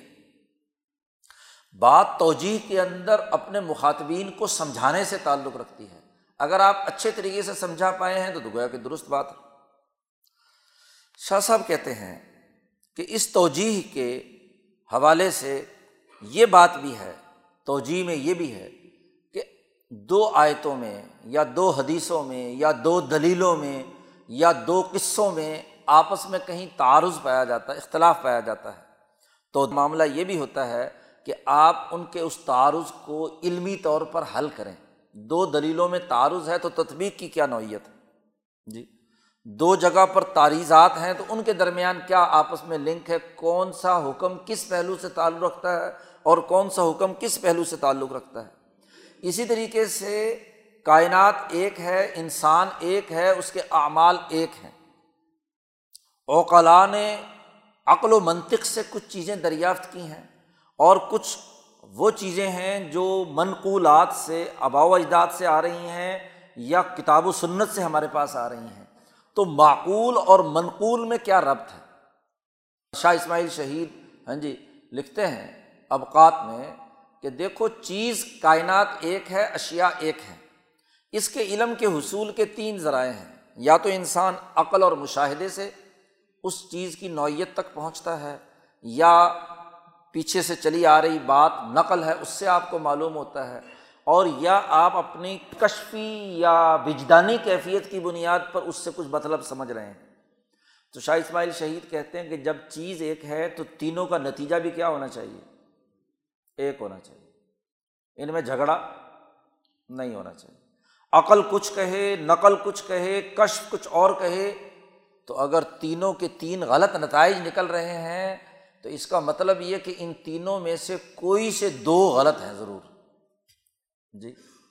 تو اس غلطی کی تحقیق اور پڑتال کرنی چاہیے کہ کشف میں خرابی ہے، عقل میں خرابی ہے کہ اس کے پاس پورے دلائل نہیں ہے یا نقل میں خرابی ہے کہ آپ تک بات صحیح طریقے سے منتقل ہو کر نہیں آئی، اس میں لوگوں نے چیزیں داخل کر دی ہیں تینوں چیزیں اگر متفق ہیں تو اس کا مطلب کیا ہے؟ بات صحیح اور درست ہے۔ اگر تینوں مختلف ہیں تو کہیں نہ کہیں کسی ایک میں خرابی ہے۔ یا عقل ثقیم ہے، یا نقل صحیح نہیں ہے، ضعیف ہے، یا کشف جو ہے وہ اتنا پست سطح کا ہے کہ اس کے سامنے بات مکمل طور پر منکشف نہیں ہوئی۔ شاہ صاحب کہتے ہیں کہ توجہ کا ایک پہلو یہ بھی ہے کہ آپ مختلف پہلوؤں کو ایک جگہ پہ مطابقت دے کر اس کی حقیقی نوعیت کو واضح کر دیں۔ جیسا کہ ابھی پیچھے شاہ صاحب نے دس اصول بیان کیے اس اخذ و استمباد کے، تو جتنے بھی مختلف آرا ہیں اس کو اس پیمانے پر پرکھ کر اس کی نوعیت متعین ہو جائے گی کہ ہر ہر استمباد کی حقیقی نوعیت کیا ہے کسی حکم کے اخذ کرنے کی۔ شاہ صاحب آخر میں کہتے ہیں، خلاصہ یہ ہے کہ توجہ صحابہ کی تفسیر میں بہت کثرت سے ہے۔ اس کا مکمل مقام تبھی ادا کیا جا سکتا ہے کہ جب اس مشکل کو سمجھ کر اس کو حل کر دیا جائے اور اس کی تفصیل کے ساتھ اس کو واضح کر کے ایک تطبیق پیدا کر دی جائے، یہ اصل کیا ہے؟ تمبی یہاں تک تو شاہ صاحب نے فقہی تفسیر کے یعنی احکامات کے اخذ کرنے یا قانون سازی کے حوالے سے جو بنیادی وضاحت ہو سکتی تھی، وہ شاہ صاحب نے بیان کی ہے۔ تو دو طریقۂ تفسیر کا جائزہ لے چکے۔ تیسرا طریقۂ تفسیر جو ہے، وہ علم کلام سے متعلق، آیات و صفات کی بحث سے متعلق ہے۔ شاہ صاحب نے اس پر بھی گفتگو کی ہے۔ شاہ صاحب نے کہا کہ یہ جو متکلمین نے علم کلام کے حوالے سے قرآن حکیم کی آیات اور خاص طور پر متشابہات کی تعویر و تعبیل میں جو غلب کیا ہے، یہ درست نہیں ہے۔ متکلمین نے جتنی لایانی اس میں بحثیں کی ہیں اسماع و صفات کے حوالے سے ہاں جی یہ بہت زیادہ غلب ہے۔ بالخصوص ان متشابہات کے بارے میں جو ذات اور صفات سے متعلق ہیں۔ اور صفات کی حقیقت بیان کرنے میں لمبی چوڑی تقریریں اور تفسیریں جو ہیں انہوں نے لکھی ہیں، یہ درست نہیں ہے۔ شاہ صاحب کہتے ہیں، فہو بعید عن مذہبی۔ میرے نقطۂ نظر سے یہ بات دور دراز کی ہے۔ کہ جس کو خود قرآن نے کھول کر بیان نہیں کیا، وہ متشابہات میں سے ہے، تو اس کو کھول کر بیان کرنے کی ضرورت کیا پیش آئی؟ ہے اور پھر اس میں جھگڑنے کی؟ سینکڑوں فرقے بن گئے ہاں جی متشابہات کے اندر لڑائی، جھگڑے کا معاملہ شروع ہو گیا۔ شاہ صاحب کہتے ہیں کہ اس سلسلے میں میرا جو نقطۂ نگاہ ہے، وہ وہی ہے جو امام مالک، جو علمائے اہل مدینہ کے سب سے بڑے آدمی ہیں۔ انہیں سے ہی اہل مدینہ کا تعامل چلا ہے۔ اور کوفہ کے علماء میں سب سے اہم ترین آدمی ہیں امام سوری، عبداللہ ابن مبارک اور سائر القدماء، باقی جتنے بھی متقدمین فقہ محدثین، مفسرین، امام اعظم، امام ابو حنیفہ وغیرہ وغیرہ، یہ سب لوگ، ان کی متفقہ رائے ہے کہ جس بات کو قرآن نے کھول کر نہیں بیان کیا ہے متشابے کے طور پر بیان کیا ہے تو ظاہری طور پر جو کچھ جتنا کچھ قرآن نے کہہ دیا ہے اس کو مانا جائے گا۔ اور اس کی تعبیر و تشریح کے اندر غور و فکر کرنا ممنوع ہے۔ جی اس کے اندر گفتگو کرنے کی ضرورت نہیں، کیونکہ جب اللہ پاک اس بات کو چھپا کر ملفوف انداز میں لا رہے ہیں، تو ہمیں کیا پڑی ہے کہ ہم اس کی کھوج لگانے کے چکر میں پڑ جائیں۔ ہمیں تو جو بنیادی طور پر حکم ملا ہے، اس کے مطابق ہمیں کیا ہے؟ گفتگو کرنی ہے۔ اس کے مطابق ہمیں بات چیت کرنی ہے تو اس درجے کی ہماری بات چیت ہونی چاہیے۔ اس کی حقیقی نوعیت کی تفتیش اور تحقیق میں پڑھنا سوائے الجھنے کے اور کچھ نہیں ہے۔ کیوں؟ اس لیے کہ یہ جو الفاظ سے نکالنے کے جو دس طریقے ہیں، یہ متشاب آیات کے اندر ان دس میں سے کوئی بھی کام کارآمد نہیں۔ نہ الفاظ کلام سے، نہ فہوائے کلام سے یعنی اس کے مفہوم کلام سے، نہ مضمون کلام سے۔ یہ اس کے بعد کی اپنی توجیحات و تعبیرات ہیں۔ اسی لیے ایک ہی اسم اور ایک ہی وصف کی تشریح میں سینکڑوں ہزاروں اقوال آپ کو ملیں گے۔ تو ایسے بات جس کو اللہ پاک نے خود ملفوف رکھا ہے تو اللہ پاک نہیں چاہتے۔ اگر چاہتے تو خود ہی وضاحت کے ساتھ بیان کر دیتے۔ تو اس چکر میں نہیں پڑھنا چاہیے اور یہ جھگڑے کے علاوہ اور کچھ نہیں ہے۔ اسی طریقے سے شاہ صاحب نے کہا کہ یہ جو احکام مستمت ہوئے ہیں اخذ و استمبات ہے اور اس میں جو فقہی مسلک بن گئے، ان فقہی مسلکوں کے تناظر میں جو جھگڑے کھڑے ہو گئے، اور جھگڑے میں کیا ہوا؟ قرآن کو ہر آدمی نے تروڑ مروڑ کر اپنے فقی مسلک کے مطابق لانے کی کوشش کی ہے۔ ہر فرقے میں، ہر مسلک میں انتہا پسند ہوتے ہیں، اور انتہا پسند کسی نہ کسی طریقے سے اپنی رائے کو ثابت کرنے کے لیے چاہے جتنی مرضی تعویل و تدبیر کرنی پڑے تو وہ اس کو کھینچ تان کر اپنے فقی مسلک پر لانے کی کوشش کرتے ہیں۔ یہ طریقہ کار غلط ہے۔ بلکہ شاہ صاحب کہتے ہیں، مجھے ڈر یہ ہے کہ یہ قرآن حکیم کو پس پس ڈالنے والا کام ہے۔ اتدار و بالقرآن، کہ ایک آدمی گویا کہ اس نے قرآن کو نوز باللہ فٹ بال بنا کر ہر آدمی اپنی طرف کھینچ رہا ہے اور دوسرا دوسری طرف کھینچ رہا ہے تو لڑ جھگڑ رہے ہیں۔ تو اپنی فرقہ وارانہ سوچ کو پہلے بنیاد بنانا اور پھر قرآن کے الفاظ کی وہ تعبیر و تشریح کرنا جو اس کے فرقے یا اس کے مسلک کے لیے کیا ہے؟ آگے آ رہی ہے تو قرآن کو لڑائی کا میدان بنا لیا۔ تو یہ بات قطعی طور پر غلط ہے، قابل قبول نہیں ہے۔ خواہ وہ متکلمین کی تفسیر میں یہ کام ہوا ہو۔ وہاں بھی چونکہ فرقے ہیں، بہت سارے گروہ ہیں، متکلمین کے کوئی قدریا، کوئی مرجیا، کوئی ہاں جی معتضلا کوئی فلاں اور فلاں فلاں۔ تو اس نے جو ذہن بنا لیا، قرآن کو کھینچ تان کر اس کے مطابق لانے کی کوشش کرتے ہیں۔ اور دوسرا فرقہ اپنے ذہن کے مطابق اس کی تعبیر و تشریح کرتا ہے۔ اور یہی مسلک، یہی معاملہ جو ہے، قرآن حکیم کے حوالے سے جو فقی قانون سازی کرنے والے ہیں، انہوں نے یہی جھگڑے کھڑے کیے کہ ہر ایک نے اپنے مسلک کو ثابت کرنے کے لیے آیات میں توجہ و تعبیر اختیار کرتے رہے تعبیر اختیار کرتے رہے۔ شاہ صاحب کہتے ہیں، یہ قطعی طور پر درست بات نہیں ہے۔ صحیح طریقۂ کار یہی ہے کہ جو باتیں اخذ و استمباد کے ان دس طریقوں سے ثابت ہوں اور اس کے پیچھے دلائل موجود ہوں، اس کے مطابق اگر گفتگو ہے تو ٹھیک ہے۔ اور اگر اس کو پس پش ڈال کر ادھر ادھر باتیں ہو رہی ہیں تو یہ قرآن کو فٹ بال بنانا ہے۔ نوزب اللہ تو یہ درست بات نہیں ہے۔ فقہی تفسیر اور علم کلام کے لوگوں نے جو اس میں آیات و صفات میں بات کی ہے، اس پر شاہ صاحب نے ان دو تفسیروں پر آج ہی اس فصل میں بحث کی۔ چوتھا طریقۂ تفسیر تھا، قرآن کی لغت اور ادب کی بنیاد پر۔ ہاں جی اس بات کرنے کا۔ تو اس میں بھی شاہ صاحب نے ایک دو ٹوک سی رائے قائم کی ہے۔ شاہ صاحب کہتے ہیں کہ اس معاملے میں بھی عام لغوین کی بات یا ان کے استعمالات پیش نظر نہیں ہوں گے بلکہ اس سلسلے میں بھی مکمل اعتماد کرنا چاہیے اکس آثار صحابہ اور تعبین کا کہ صحابہ نے قرآن کی لغت کے سلسلے میں کیا بنیادی طور پر تشریح کی ہے کسی غریب لفظ کی۔ لغوی مطلب کیا بیان کیا ہے اور اس کا جو مفہوم بنتا ہے وہ کیا بیان کیا ہے اور تعبین نے کیا بات بیان کی ہے۔ اس کو پیش نظر رکھا جائے۔ اس لیے شاہ صاحب نے جو شرح الغریب لکھی ہے قرآن حکیم کے الفاظ کی، تو اس میں آثار صحابہ پر اعتماد کیا، جس کی تفصیل پیچھے شاہ صاحب نے بیان کی ہے کہ امام بخاری نے حضرت عبداللہ ابن عباس رضی اللہ تعالیٰ عنہما سے جن تین طریقوں کے مطابق مشکل الفاظ کی جو لغوی تشریح بیان کی ہے، اسی کو ہی ماننا چاہیے۔ یا امام بخاری نے جو دیگر آئمہ تفسیر سے جو آثار صحابہ اور تعبین نقل کیے ہیں، اس کے مطابق اس کی تفسیر ہونی چاہیے۔ اس سے زیادہ آگے جا کر محض لغویوں کے پیچھے گھومنا اور اس کے ذریعے سے قرآن حکیم سے اپنے من مانی مطلب نکالنا، یہ درست بات نہیں ہے۔ اور اگر ضرورت بھی پیش آئے تو دو باتوں کو پیچھے شاہ صاحب نے بیان کیا تھا کہ ایک تو سیاق و سباق اس کلام کا کیا ہے اور ایک لغت میں اس کے استعمالات کیا ہیں۔ دونوں کو سامنے رکھیں گے تو مطلب صحیح طور پر سمجھ میں آئے گا، ورنہ نہیں۔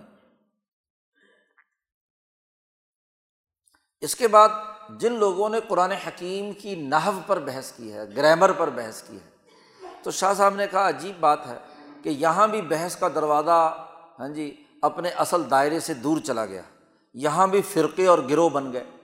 جیسے فقہی مسلک بہت سارے ہیں، جیسے یہ ادیبوں کے بہت سارے مسلک ہیں، جیسے کیا ہے ان کے متکلمین کے علم کلام والوں کے بہت سارے ہیں اور ہر ایک اپنی اپنی لڑائی میں قرآن حکیم کی آیات کو استعمال کرتا ہے۔ ایسے ہی شاہ صاحب کہتے ہیں کہ نحو کے اندر بھی بہت سارے مسلک علماء جو نحو کے ہیں وہ جانتے ہیں کہ سی بغے ہاں جی گرامر کا ایک استاذ ہے، فرا ایک دوسرا استاذ ہے۔ تو دونوں کے آگے شاگرد ہیں، ان کی آگے جماعتیں بن گئیں۔ ایک ایک طریقے سے نحو کو بیان کرتا ہے، دوسرا، دوسرے طریقے سے کیا ہے، نحو پر گفتگو کرتا ہے۔ تو اب ہر ایک نے رائے قائم کی ہے، اس کے لیے قرآن کی آیت کو کھینچ تان کر اپنے پر لے کر آتا ہے۔ تو شاہ صاحب کہتے ہیں، اگرچہ وہ کتنی ہی دور کی بات کیوں نہ ہو، دور کی کوڑی کیوں نہ لانی پڑے، تو وہ کھینچ تان کر کوشش کرتا ہے کہ قرآن کو اپنے نحوی مسلک پر لے آئے۔ شاہ صاحب نے کہا حاضہ اندی غیر صحیح۔ میرے نزدیک یہ صحیح بات نہیں ہے۔ ہونا یہ چاہیے کہ تمام نحویوں کے اقوال کو سامنے رکھا جائے۔ اور پھر اس کے مطابق جو ان میں سب سے زیادہ طاقتور اور سیاق و سباق کے زیادہ موافق ہو، اس کو قبول کرنا چاہیے اور باقی کو رد کرنا چاہیے، خواہ و مذہب سی وے کا ہو یا فرا کا ہو۔ تو یہ قرآن فہمی کے لیے اس بات کو پیش نظر رکھنا چاہیے نحو کے سلسلے میں۔ اور یہاں ایک شاہ صاحب نے ایک مثال بھی دی ہے۔ ہاں جی قرآن حکیم میں نحو کے حوالے سے ایک سوال جو علماء کے سامنے آتا ہے، حضرت عثمان ابن عفان رضی اللہ تعالیٰ نے اس کے بارے میں ایک جملہ قرآن میں کہا ولمقیمین سلاد ولمتون زکوٰۃ پیچھے جملہ چلا آ رہا ہے۔ اب مقیمینہ سارے جانتے ہیں علماء کہ یہ اعراب اور ہے اور معتونہ اعراب اور ہے۔ ایک رفع ہے اور ایک نصب کی بظاہر حالت ہے۔ تو وہاں حضرت عثمان رضی اللہ تعالیٰ عنہ کا یہ قول ہے کہ ستقیم و حل عرب بے الصنتہا عربوں نے اپنی زبان سے اس کو درست کر دیا۔ مقیمینہ کا لفظ جو ہے یہاں ہونا چاہیے تھا، مقیمونہ، اگر موتونہ آنا ہے۔ اور اگر وہاں مقیمینہ ہے تو پھر آگے موتینہ آنا چاہیے تھا۔ لیکن یہ نہیں آیا۔ اور پیچھے کے سیاق و سباق سے یہ رفیع حالت اس کی بنتی ہے یہاں پر۔ تو شاہ صاحب کہتے ہیں کہ یہ جو حضرت عثمان کا یہ جملہ ہے، اس کا مطلب یہ ہے کہ عرب لوگ بسا اوقات ان کے قدیم عربی زبان میں یہ تھا کہ ایک اعراب بولتے بولتے درمیان میں ہاں جی بظاہر اعراب کی شکل بدل دیتے ہیں یعنی یا کے ساتھ بھی رفی حالت لے آتے ہیں کبھی کبھی۔ تو یہ ان کا ایک ادبی ذوق تھا۔ تو اسی تناظر میں، اب یہاں کہا جائے کہ چونکہ عرب گرامر کے قوانین پر یہ فٹ نہیں بیٹھ رہا، تو گرامر کے قوانین تو دو سو سال بعد بنے ہیں، قرآن حکیم کے نزول کے۔ تو جو بعد میں دریافت ہونے والا علم ہے، اس پر قرآن کو فٹ کرنا جو ہے، یہ تو کیا ہے؟ قرآن حکیم کو اصل نہ ماننا ہے۔ تو اس لیے یہاں پر یہی کہا جائے گا کہ چونکہ حضور نے ایسے ہی پڑھا، صحابہ نے ایسے ہی پڑھا، تو یہ عربوں کے انداز کے مطابق یہاں اگرچہ مقیمینہ یا کے ساتھ اعراب آیا ہے، لیکن یہ رفیع حالت ہے۔ اسی لیے شاہ صاحب نے اس کی وضاحت کرتے ہوئے کہا کہ اس کلمے کی تحقیق فقیر کے نزدیک یہ ہے کہ عربوں کے محاورات میں اس طرح کے معاملات ہوتے رہتے ہیں کہ وہ ایک کی جگہ پر دوسرے کو بسا اوقات دوران گفتگو استعمال کرتے رہتے ہیں۔ اسی طرح ایک اور تفسیر کا جو پیچھے منحج بیان کیا گیا تھا، وہ علم المعانی اور بیان کے اعتبار سے تھا۔ تو شاہ صاحب نے کہا، یہ علم المعانی اور بیان کے نقطۂ نظر سے جنہوں نے قرآن حکیم کے اسلوب پر گفتگو کی ہے، تو شاہ صاحب کہتے ہیں کہ یہ علم بھی ایسا ہے جو صحابہ اور تعبین کے بہت بعد جا کر پیدا ہوا، وجود میں آیا ہے۔ اور اس میں جو کچھ تو جمہور عرب نے مقتضۂ حال کے مطابق جو تشریحات و تفصیلات اہل علم بیان اور ادیبوں نے بیان کی ہیں، تو شاہ صاحب کہتے ہیں وہ علراس ولعین وہ ہماری آنکھوں پر ہے اور ہمارے سر پر ہے۔ ہم اس کا احترام کریں گے، کیونکہ یہ قدماء کے یہاں یا صحابہ کے یہاں یا جمہور عرب کے یہاں پیش نظر ہے۔ اور شاہ صاحب نے کہا کہ وہ جو علم معنی اور بیان والوں نے بڑی ہندی کی چندی نکالی ہے ہاں جی بہت ہی ہاں جی انتہا پسندی کے ساتھ اس فن میں ہر جگہ پر قرآن حکیم کو ادبی کتاب بیان کرنے کے لیے ساری گفتگو کی ہے۔ تو شاہ صاحب کہتے ہیں کہ یہ قرآن کا مطلوب نہیں ہے۔ کیونکہ قرآن جمہور کے ذہن کے مطابق نازل ہوا ہے۔ تو جمہور عرب کا جو ادبی اسلوب ہے، اس درجے تک جو بات ہوگی، علم معنی اور بیان کی، وہ تو درست سمجھی جائے گی۔ لیکن بعد میں، یہ جو بعد میں انتہا پسندوں نے ادب کے نام پر جتنی بے ادبی قرآن حکیم کی آیات کی کی ہے، یہ قابل قبول نہیں۔ اس کا تحلیل و تجزیہ بھی کیا۔ اور آخری جو طریقۂ تفسیر وہاں پیچھے بیان کیا گیا تھا، وہ صوفیوں کا تھا کہ صوفیہ نے بھی قرآن حکیم کی بڑی تفسیریں لکھی ہیں اور انہوں نے اپنے صوفیانہ احوال آیات قرآن سے اخذ کر کے بیان کیے ہیں۔ شاہ صاحب نے اس حوالے سے بھی بڑی دو ٹوک رائے دی ہے۔ شاہ صاحب کہتے ہیں کہ یاد رکھو، صوفیہ کے وہ اپنے ذاتی حالات جس کی بنیاد پر انہوں نے ہاں جی قرآن حکیم کی آیات سے اعتبار کرتے ہوئے کچھ اشارے بیان کیے ہیں۔ اماں اشارات الصوفیہ و اعتبارات ہم فلعیست فی الحقیقت منفن تفسیر صوفیہ کے اشارے اور صوفیہ نے جو اعتبارات عائد سے عبور حاصل کیا ہے، عبرت پکڑی ہے اور عبرت پکڑ کے ہر صوفی نے اپنے نقطۂ نظر سے کچھ باتیں اخذ کر کے بیان کی ہیں۔ شاہ ولی اللہ صاحب فرماتے ہیں کہ اس کا فن تفسیر سے کوئی تعلق نہیں۔ ہے یہ علم حقائق کی دنیا ہو سکتی ہے ہاں جی دوسرے دائرے کی علوم ان کو آپ کہہ سکتے ہیں، اس کا فن تفسیر سے کوئی تعلق نہیں ہے جو صوفیہ کے اعتبارات و اشارات ہیں۔ شاہ صاحب کہتے ہیں کہ یہ اس طرح کے جو اعتبارات جو کسی سالق کے قلب پر ظاہر ہوتے ہیں، قرآن حکیم کی کچھ آیات کو سننے کے نتیجے میں، اس پر جو کوئی کیفیت وجدانی یا عاشقانہ یا کسی قسم کی خوف اور لرزے کی کیفیت تاری ہوتی ہے، ان کی حقیقی حال ایسا ہی ہے کہ جیسے کسی کو عشق ہو جائے کسی سے۔ اور اس عشق کے بعد وہ لیلا مجنو کا قصہ پڑھے یا یوسف زلیخا کا قصہ پڑھے۔ یہاں کے لوگ یوسف زلیخا کا قصہ پڑھتے ہیں۔ یا سسی پنو کا قصہ پڑھے۔ یا ہیر رانجے کا قصہ پڑھے۔ تو جیسے ہی وہ قصہ پڑھتا ہے تو وہ اپنے تخیل میں وہ جو عاشق صاحب ہوتا ہے ہاں جی اگر صاحب ہے تو اپنے آپ کو مجنو، اپنے آپ کو پنو سمجھ کر کیا ہے؟ اپنے آپ کو فرحاد سمجھ کر وہاں اس قصے کو پڑھ رہا ہوتا ہے اور جس سے وہ محبت کرتا ہے، اسے اپنی ہیر اور اپنی شیریں اور اپنی کیا ہے، جو بھی اس کی محبوبہ ہے، اس کو وہ سمجھ لیتا ہے۔ اب ان کے درمیان جو بھی کچھ عشق معشوقی کی باتیں ہوئی ہیں، وہ ساری اپنے اوپر فٹ کرتا ہے۔ حالانکہ وہ قصہ تو ان کا تھا، لیکن چونکہ اس کے دل میں بھی وہ آگ لگی ہوئی ہے، تو وہ اس آگ کے مطابق کیا ہے، وہ اس کے سارے جملوں کو اپنے اوپر فٹ کرتا چلا جاتا ہے۔ جی۔ اب آپ بتائیں کہ یہ جتنا بھی کچھ اس نے کیا ہے، یہ اس قصے کی تعبیر اور تشریح ہے؟ نہیں، کیونکہ کسی دوسرے عاشق کی دوسری حالت ہوگی اور وہ اپنے انداز میں کیا ہے، اس کو اپنے اوپر فٹ کرتا ہے، تیسرے عاشق کی اپنی حالت ہوگی، وہ اس کے انداز میں اس پر گفتگو کرتا ہوگا۔ تو یہ جو صوفیہ کے سلوک طے کرنے والے لوگ ہوتے ہیں، وہ جب کوئی خوف کی آیت مثلاً ان کے سامنے آئی اور ان سے اپنے سے جو کوئی غلطی یا گناہ سرزد ہوا ہے، تو وہ اپنے آپ کو وہاں فٹ کر کے اس آیت کے تناظر میں ان کے اوپر ایک خوف اور لرزے کی کیفیت طاری ہو جاتی ہے۔ وہاں اگر کسی مشرق اور کافر کو یا کسی منافق کو سزا کا ذکر ہے، تو وہ اپنی تعلیم و تربیت کے حوالے سے اپنے آپ کو سوچتا ہے، اس منافق کی جگہ سمجھ کر، اس مشرق کی جگہ پر سمجھ کر کہ میرے سے بھی یہ غلطی سرزد ہوئی تھی تو کہیں مجھ بھی جہنم کا عذاب نہ آئے۔ جیسے ایک صحابی حضور کے سامنے کہتے ہیں کہ ہم نافع کا حنزلہ میں تو منافق ہو گیا۔ اب پکے مسلمان ہیں لیکن نفاق کی کوئی حالت ان کے سامنے آئی، منافقین کا تذکرہ آیا تو انہوں نے کیا ہے؟ اپنے آپ کو کیا منافق سمجھ کر جو منافقین کی سزائیں تھیں وہ اپنے لیے کیا ہے؟ تجویز کر لیں۔ تو یہ جو خوف کی حالت ہے۔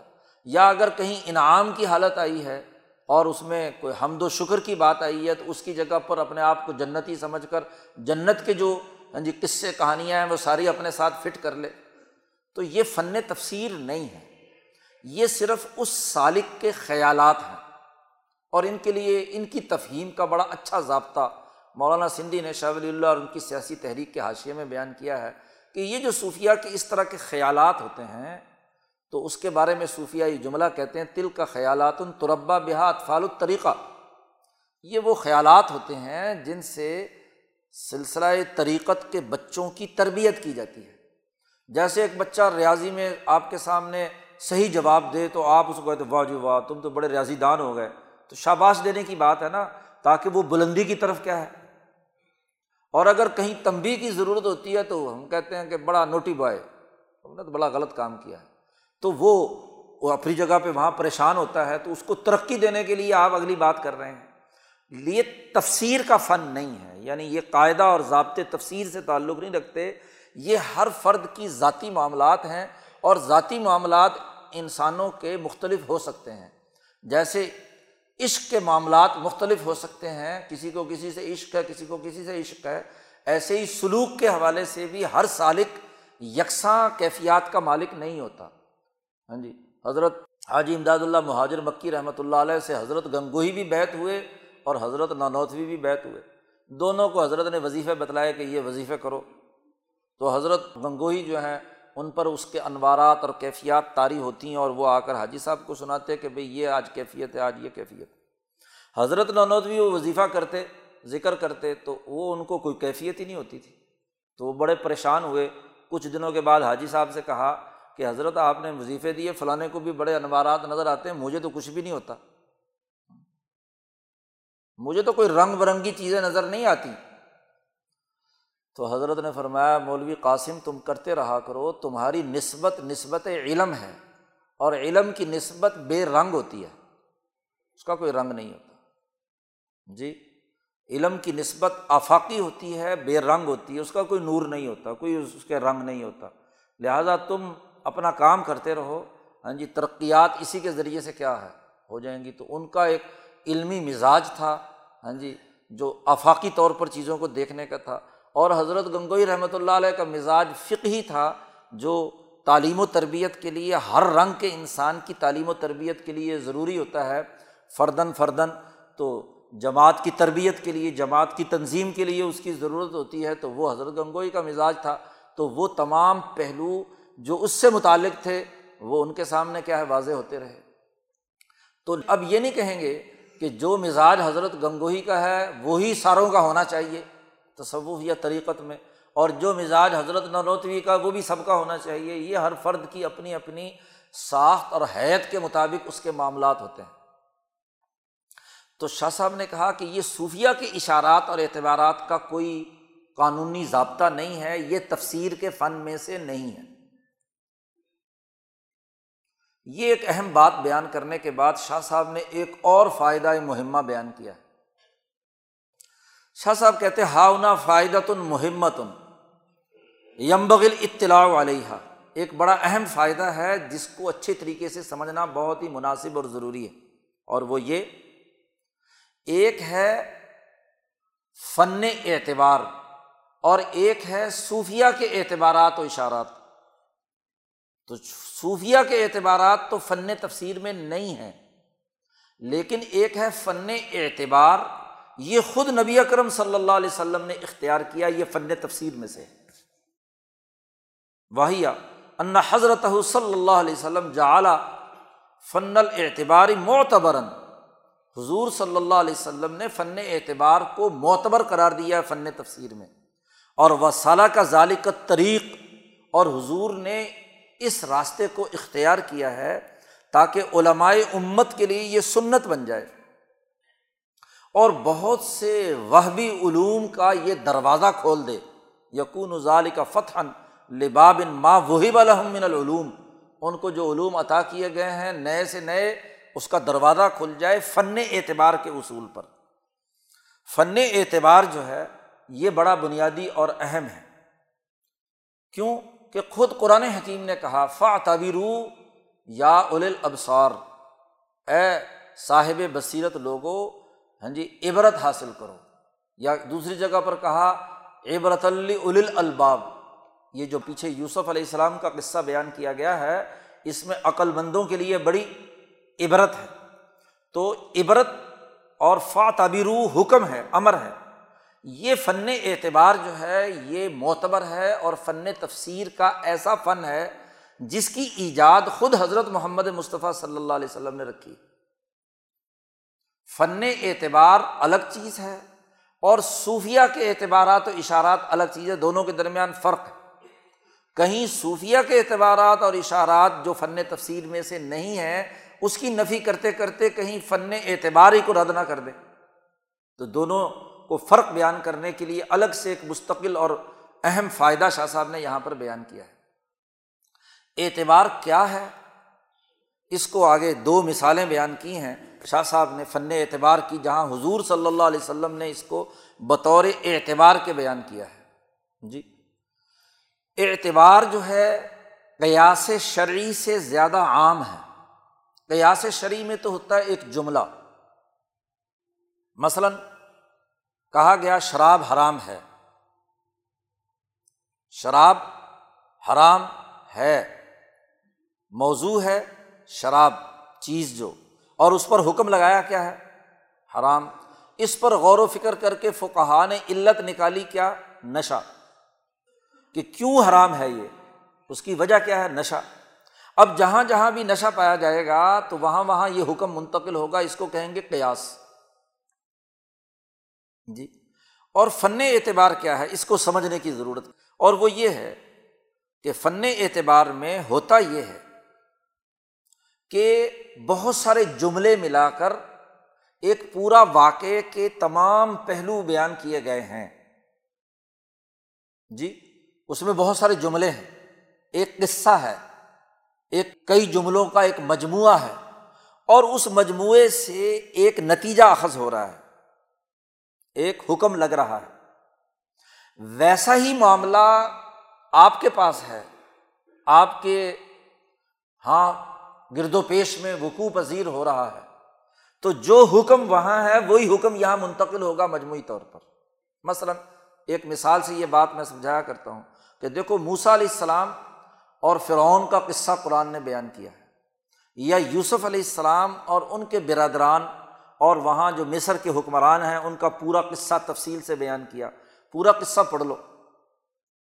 تو اس میں بہت سارے احکامات ہیں نا۔ جی یوسف علیہ السلام کے کہے ہوئے جملے بھی ہیں۔ ان کے بھائیوں کی کہی ہوئی باتیں بھی ریکارڈ پر ہیں۔ ہاں جی مصر کے بادشاہ کے کہے ہوئے جملے بھی ہیں۔ اس کے جواب میں یوسف علیہ السلام کی۔ تو اب اس پورے قصے کے بہت سارے کردار ہیں۔ ایک کردار یوسف ہے۔ جس کے اخلاق و اعمال کی ایک نوعیت ہے۔ ایک کردار جو ہے یوسف کے بھائی ہیں اور ان کے کردار کے بہت سارے پہلو ہیں۔ اور ایک کردار یعقوب ہیں، ان کے کردار کے رویے اور اعمال کے کچھ پہلو قرآن نے بیان کیے ہیں۔ ایک جو وہ ہاں جی مصر کا حکمران ہے مالک ہے، اس کو خواب دیکھنے سے متعلق اس کے ہاں جی کچھ رویے اور کردار بیان کیے گئے ہیں۔ اور اس کے جواب میں یوسف علیہ السلام نے ان کے ساتھ ہے۔ اسی طرح زلیخا اور اس کی جو باقی عورتیں ہیں، ان کی کارستانیاں ہیں، ان کا ذکر ہے۔ اب یہ مجموعی طور پر کوئی آٹھ، دس امور ہاں جی مولانا سندھی نے اور مفسرین نے متعین کیے ہیں کہ یہ یوسف کے قصے میں بیان کیے گئے ہیں۔ اب کیا ہوا؟ قرآن حکیم نے جب یہ قصہ مکمل کیا ہے تو نبی اکرم صلی اللہ علیہ وسلم سے کہا جا رہا ہے کل حاضی سبیلی ادعو اللہ علا بصیرت آنا ومنت تبانی کہہ دیجیے کہ جو یوسف کا راستہ ہے، یہ جو ابھی یوسف کا راستہ بیان کیا ہے حاضی سبیلی میرا راستہ بھی یہی ہے۔ تو مفسرین نے یہاں نبی اکرم صلی اللہ علیہ وسلم کا جو قومی انقلاب ہے، اس کے مختلف جو پہلو رہے ہیں، ان پہلوؤں کی نشاندہی کی ہے مماثلت کے اعتبار سے۔ یہ قریش کے بھی بارہ بطن تھے۔ بارہ ذیلی شعبے تھے۔ ہاں جی۔ اور یہ اسرائیل یعنی یعقوب کے بیٹے بھی بارہ ہیں۔ ان میں سے گیارہ کا ایک کردار ہے اور یوسف کا ایک کردار ہے۔ ایسے ہی یہاں بنی ہاشم میں سے محمد صلی اللہ علیہ وسلم کا ایک کردار ہے اور یہ جو باقی گیارہ بھائی ہیں، ان کا ایک الگ کیا ہے؟ کردار ہے۔ وہاں بھی تین دن یوسف کنویں کے اندر رہے ہیں۔ یہاں تین سال حضور شیب ابھی طالب میں کیا ہے؟ قید رہے ہیں۔ وہاں یوسف علیہ السلام نے بھی ان حاسدین کے ساتھ جو معاملہ کیا ہے ہاں جی اپنے غلبے کے ظاہر ہونے کے بعد تو کہا، لا تصریبہ علیکم الوم آج کے بعد تم پر کوئی الزام نہیں ہے۔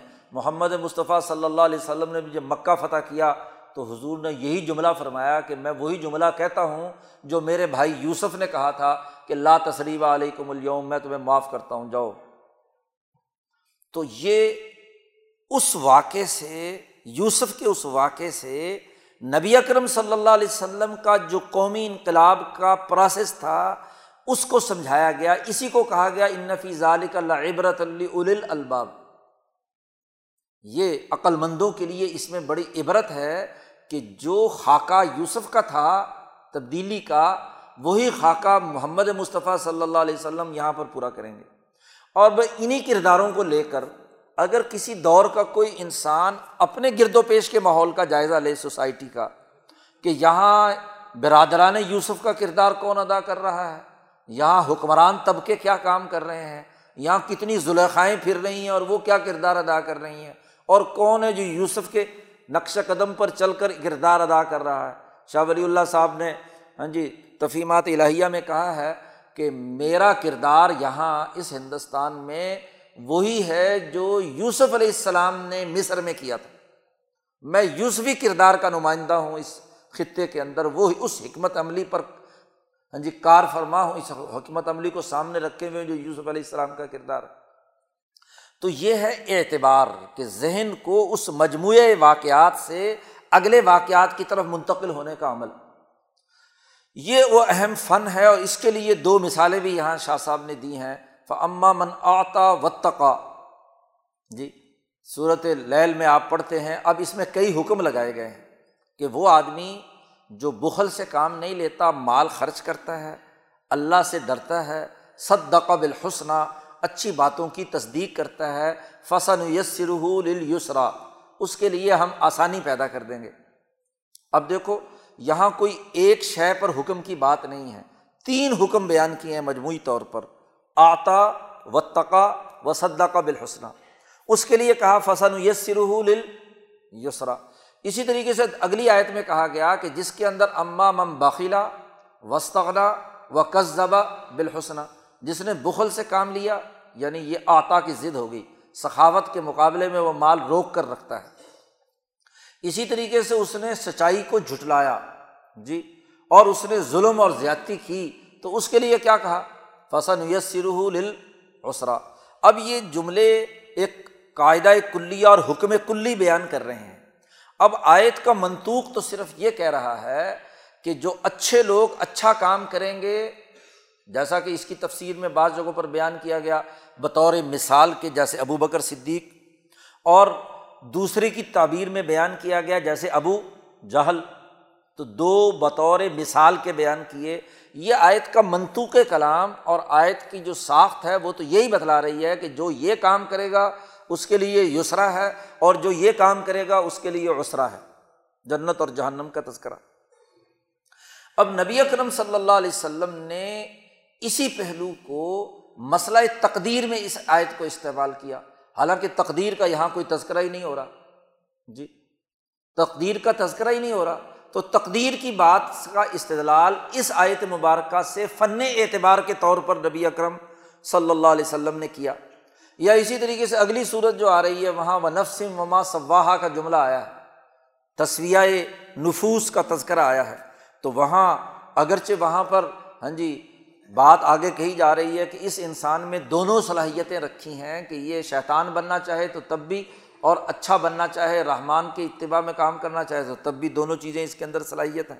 تو نبی اکرم صلی اللہ علیہ وسلم نے اس کو بھی تقدیر کے مسئلے میں اس کو استعمال کیا۔ تو یہ اعتبار کے فن سے نبی اکرم صلی اللہ علیہ وسلم نے اس کا آغاز کیا ہے۔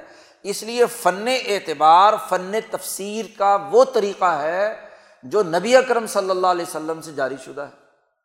اب شاہ ولی اللہ صاحب نے کتنی دو ٹوک بات بیان کی ہے۔ ہر آدمی کے سامنے یہ بات سمجھ میں آ سکتی ہے کہ صوفیہ کے اعتبارات و اشارات جن کا تعلق انفرادی ہوتا ہے، وہ فن تفسیر میں سے نہیں۔ اور وہ تمام امور جن کا تعلق سوسائٹی اور اجتماع سے ہوتا ہے، وہاں فن اعتبار خود شاہ ولی اللہ صاحب فرماتے ہیں کہ نبی اکرم صلی اللہ علیہ وسلم نے استعمال کیا تو اور یہ فن تفسیر میں سے اہم ترین فن ہے۔ اب یہ کتنی دو ٹوک بات تھی۔ ہاں جی۔ اسی بنیاد پر جب یہ مقام محمود مولانا سندھی کی چھپی، تو اس کے مقدمے میں مفتی سعید الرحمان صاحب نے لکھ دیا، میں نے بھی اس کے شروع میں ایک ہاں جی تحریر لکھی۔ تو اس میں کہا کہ مولانا سندھی فن اعتبار استعمال کرتے ہیں، لہٰذا یہ جو معترزین بلا وجہ مولانا سندھی پر اعتراضات کرتے ہیں، یہ درست بات نہیں۔ فن اعتبار جو ہے، اس کی اہمیت شاہ صاحب نے بیان کی ہے اور یہ نبی اکرم صلی اللہ علیہ وسلم سے چلا آ رہا ہے۔ تو مولانا سندھی اسی تناظر میں تحریل و تجزیہ کرتے ہیں۔ مثلاً فرعون کا تذکرہ آیا اور موسا کا تذکرہ آیا۔ اگر مولانا سندھی اور شیخ الہند نے فرعون کی جگہ پہ انگریز کو رکھ لیا اور اس کے مقابلے میں شاہ ولی اللہ اور ان کی جماعت کی جد وجہد کو رکھ لیا، تو فن اعتبار کے تحت بات درست ہے نا؟ تو وہ ایک لاہور کا مفتی ہے۔ اس نے جو تنظیم کے خلاف کتاب لکھی، اس میں کہا، دیکھو جی یہ دونوں مفتیان کہتے ہیں کہ جی مولانا سندھی نے فن اعتبار استعمال کیا ہے اور یہ اپنے آپ کو شاہ ولی اللہ کا متبع بھی کہتے ہیں۔ شاہ ولی اللہ نے تو لکھا ہے کہ صوفیہ کے اعتبارات اور اشارات کا تو اعتبار ہی کوئی نہیں۔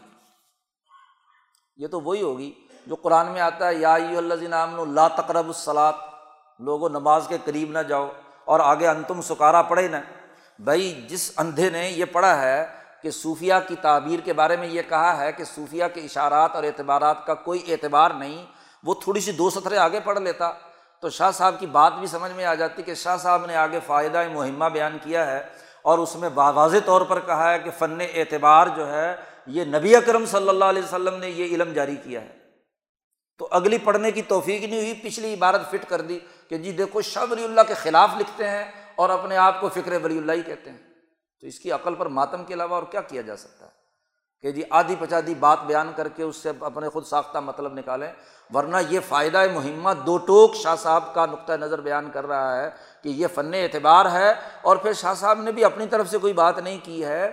شاہ صاحب نے صحیح احادیث، بخاری اور مسلم کی احادیث کے تناظر میں جہاں حضور صلی اللہ علیہ وسلم نے فن اعتبار کا استعمال کیا ہے، اس کی نشاندہی کی ہے۔ اور وہی کام مولانا سندھی کر رہے ہیں۔ جی وہی کام شیخ الہد نے کیا، تو اس کو فن اعتبار کے دائرے سے باہر نکال کر اس کو صوفیہ کے اشارات و اعتبارات کی طرف لے جانا۔ مولانا سندھی نے تفسیر کے اندر کون سے کسی صوفی کے عشق معشوقیوں کے قصے کہانیاں سنائی ہیں؟ کوئی تذکرہ نہیں۔ مولانا سندھی اپنی تفسیر میں الحام الرحمان میں یا تفسیری ادب میں وہ بنیادی قوانین جو سماج سے متعلق ہیں قرآن قصص و واقعات سے سمجھ میں آتے ہیں، علم الارتفاقات سے متعلق امور ہیں ان کو فن اعتبار کے تناظر میں سمجھایا ہے۔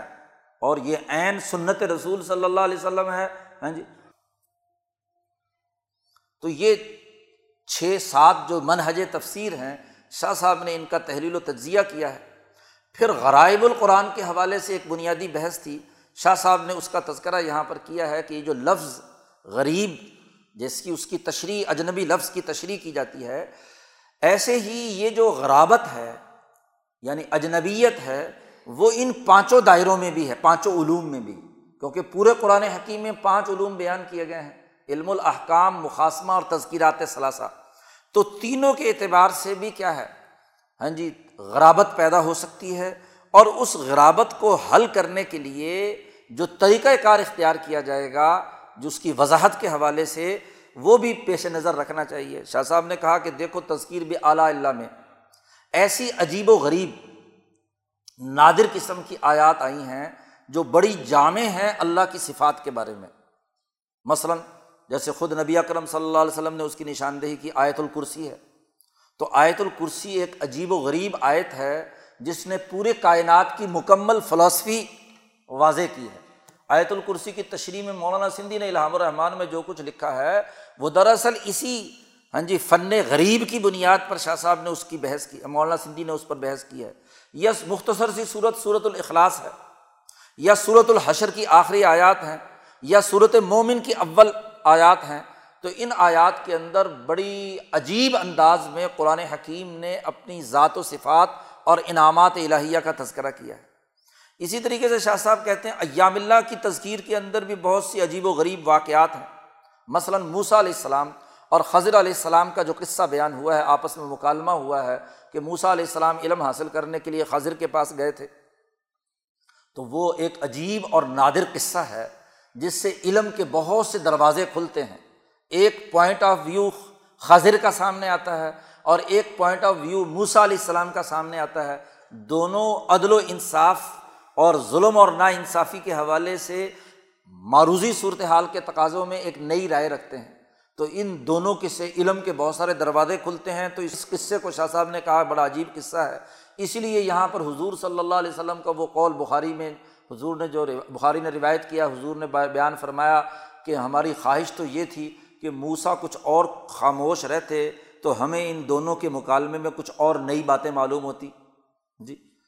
کہ موسا علیہ السلام صبر کر لیتے تو اللہ میاں مزید ان تین پہلوؤں کے علاوہ اور پہلوؤں کے حوالے سے بھی ہمارے لیے کیا رہنمائی کا باعث بنتا تو یہ اس حوالے سے یہ قصہ بڑا عجیب و غریب ہے۔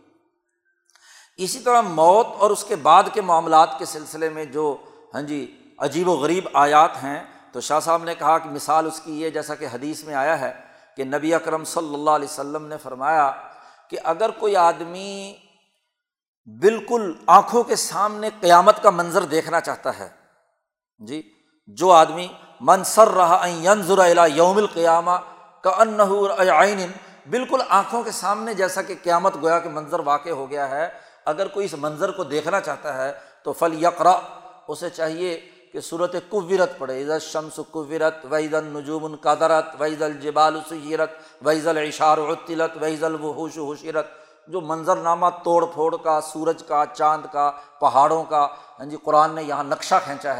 گویا کہ تو گویا کہ بالموت و مابادہ کے حوالے سے یہ آیت بڑی نادر قسم کی آیت ہے، صورت ہے۔ اسی طرح عزت سما ان فطرت یہ پوری صورت ہے۔ یا عزت سما ان شقت آسمان جب پھٹ جائے گا اور وغیرہ وغیرہ۔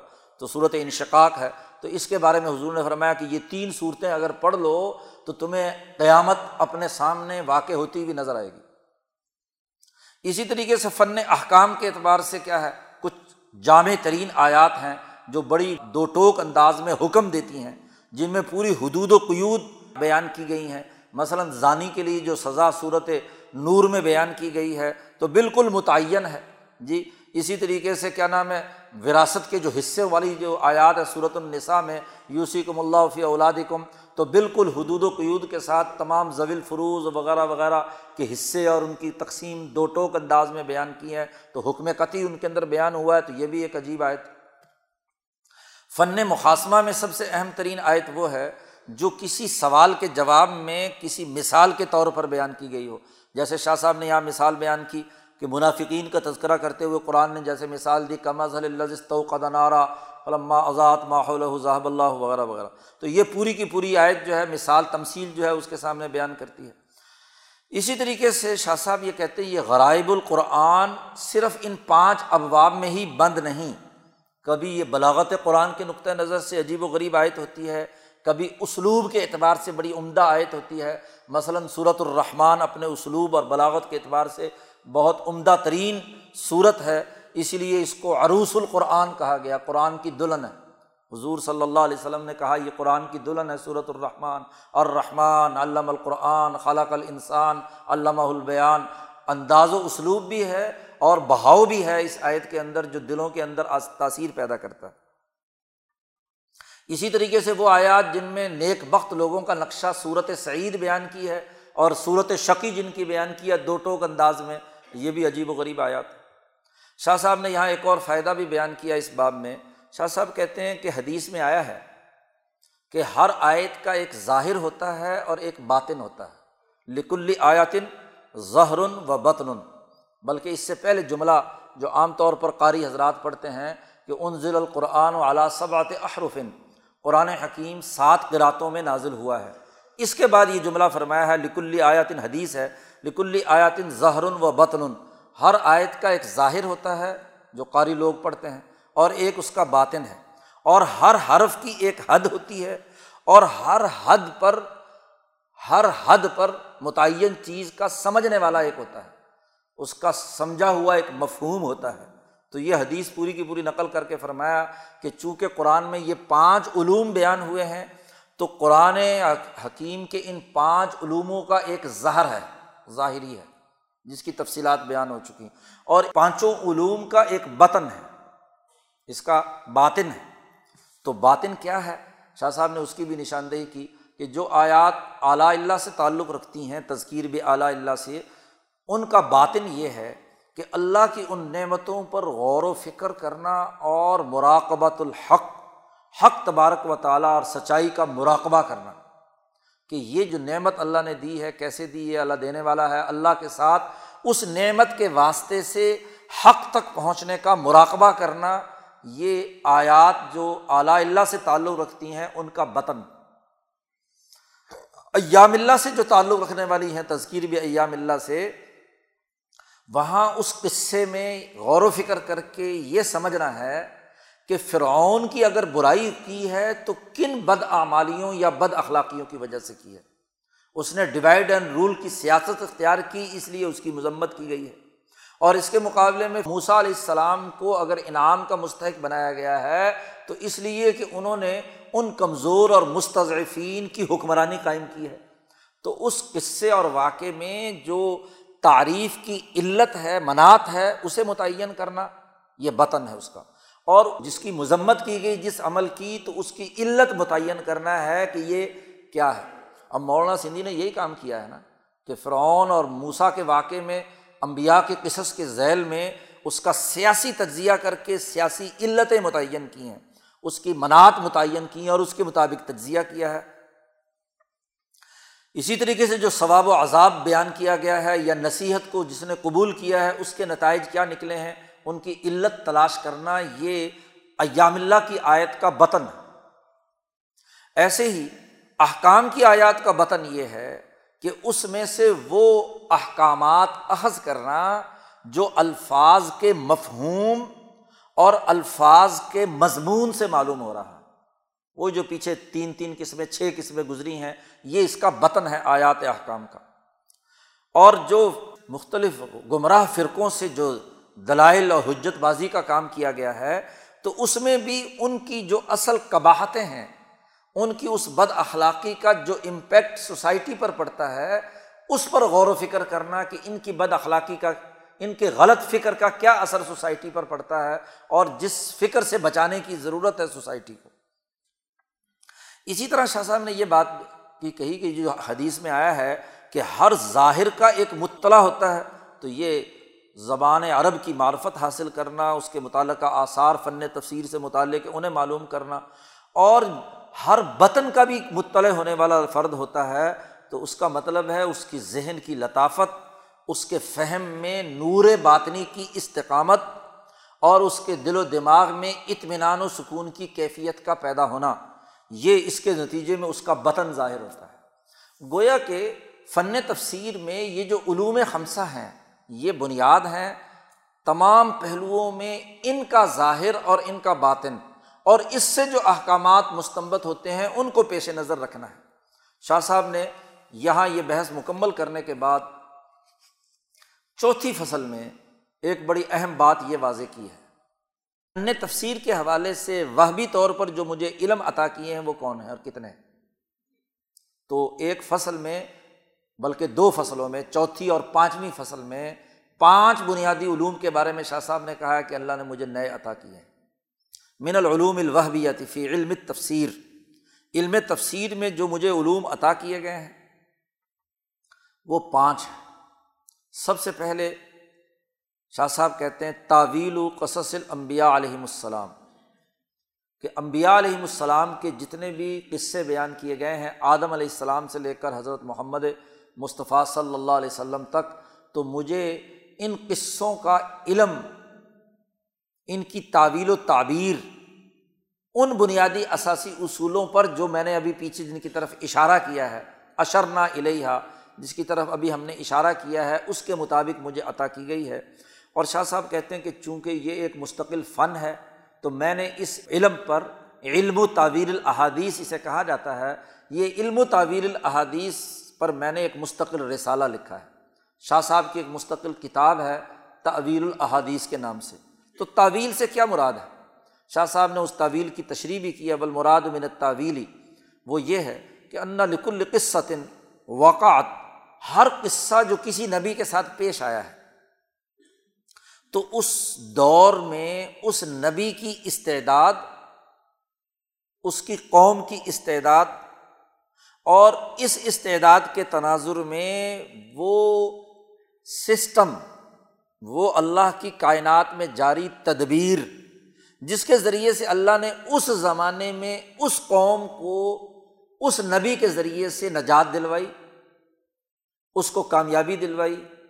اس کے لیے کیا ہے راستہ ہموار کیا اور اگر اس میں اس قوم کے جو ظالم لوگ تھے ان کو سزا دلوائی تو تعویل میں یعنی تعبیر میں کسی قصے کی تعبیر میں تین پہلوؤں کو سامنے رکھنا ہے کہ اس رسول صلی اللہ علیہ وسلم کی استعداد کیا تھی موسا کی، عیسیٰ کی، باقی امبیا کی۔ ان کی قوم کی کیا حالت تھی، کیا منظر نامہ تھا، وہاں صورت حال کیا تھی؟ اور نبی نے کون سی حکمت عملی اپنائی اس قوم کی حالت کو تبدیل کرنے اور انقلاب لانے کے لیے؟ تو تین پہلوؤں کو سامنے رکھ کر ہر قصے کی تعبیر و تشریح امام شاہ ولی اللہ دہلوی نے اس علم میں کی ہے اور اس کو ایک باقاعدہ علمی اور فنی طور پر ثابت کیا یاد رکھو، ایک ہوتے ہیں محض مفروضات، ایک ہوتے ہیں محض نظریات، ایک ہوتے ہیں محض قوانین۔ تو قانون ایک جزوی کیفیت کا نام ہے۔ نظریہ ایک جزوی، اس سے بھی کم تر درجے کی کیفیت کا نام ہے۔ علم وہ ہوتا ہے کہ جب قوانین کے مجموعے سے ایک یقینی اور حتمی نتیجہ ثابت ہو تو وہ علم کے دائرے میں آتا ہے۔ کسی علم کو علم تبھی کہتے ہیں، ایک نیا علم تبھی بنتا ہے کہ اس میں بہت سارے قوانین کار فرما ہوں اور ان کے مجموعے سے ایک نتیجہ انسانی سوسائٹی کے لیے ظاہر ہو رہا ہو۔ میڈیکل سائنسز کے آج جو سینکڑوں ہزاروں علم بن کر اس کی پی ایچ ڈیاں ہونا شروع ہو گئیں، انجینئرنگ کے شعبے کے، کمپیوٹر سائنسز کے شعبے کے بہت سارے الگ الگ اس کے ذیل میں علوم آ گئے۔ تو علم تبھی بنتا ہے کہ جب اس شعبے کے بہت سارے قوانین اور ضابطوں کے درمیان جو باہمی ربط اور تعلق ہے، وہ سمجھنا، سمجھانا مطلوب ہو تو وہ ایک علم کہلاتا ہے۔ تو یہ بھی تعبیر الحادیث بھی ایک مستقل علم کے طور پر اگر دریافت ہوا ہے تو یہ شاہ ولی اللہ صاحب فرماتے ہیں کہ سب سے پہلے ہاں جی میں نے اس کو مرتب اور مدون کیا اور اس پر شاہ صاحب کہتے ہیں میری ایک مستقل کتاب ہے، اس علم کو سمجھنا ہو تو وہاں جو اصولی بحثیں کی گئی ہیں بالخصوص اس کا مقدمہ وہ سمجھا جا سکتا ہے۔ اور اسی کی طرف اشارہ کیا قرآن حکیم نے یو علم کا من تعویر الحادیث جو یوسف علیہ السلام کو تعویر الحادیث کا علم دیا گیا تھا۔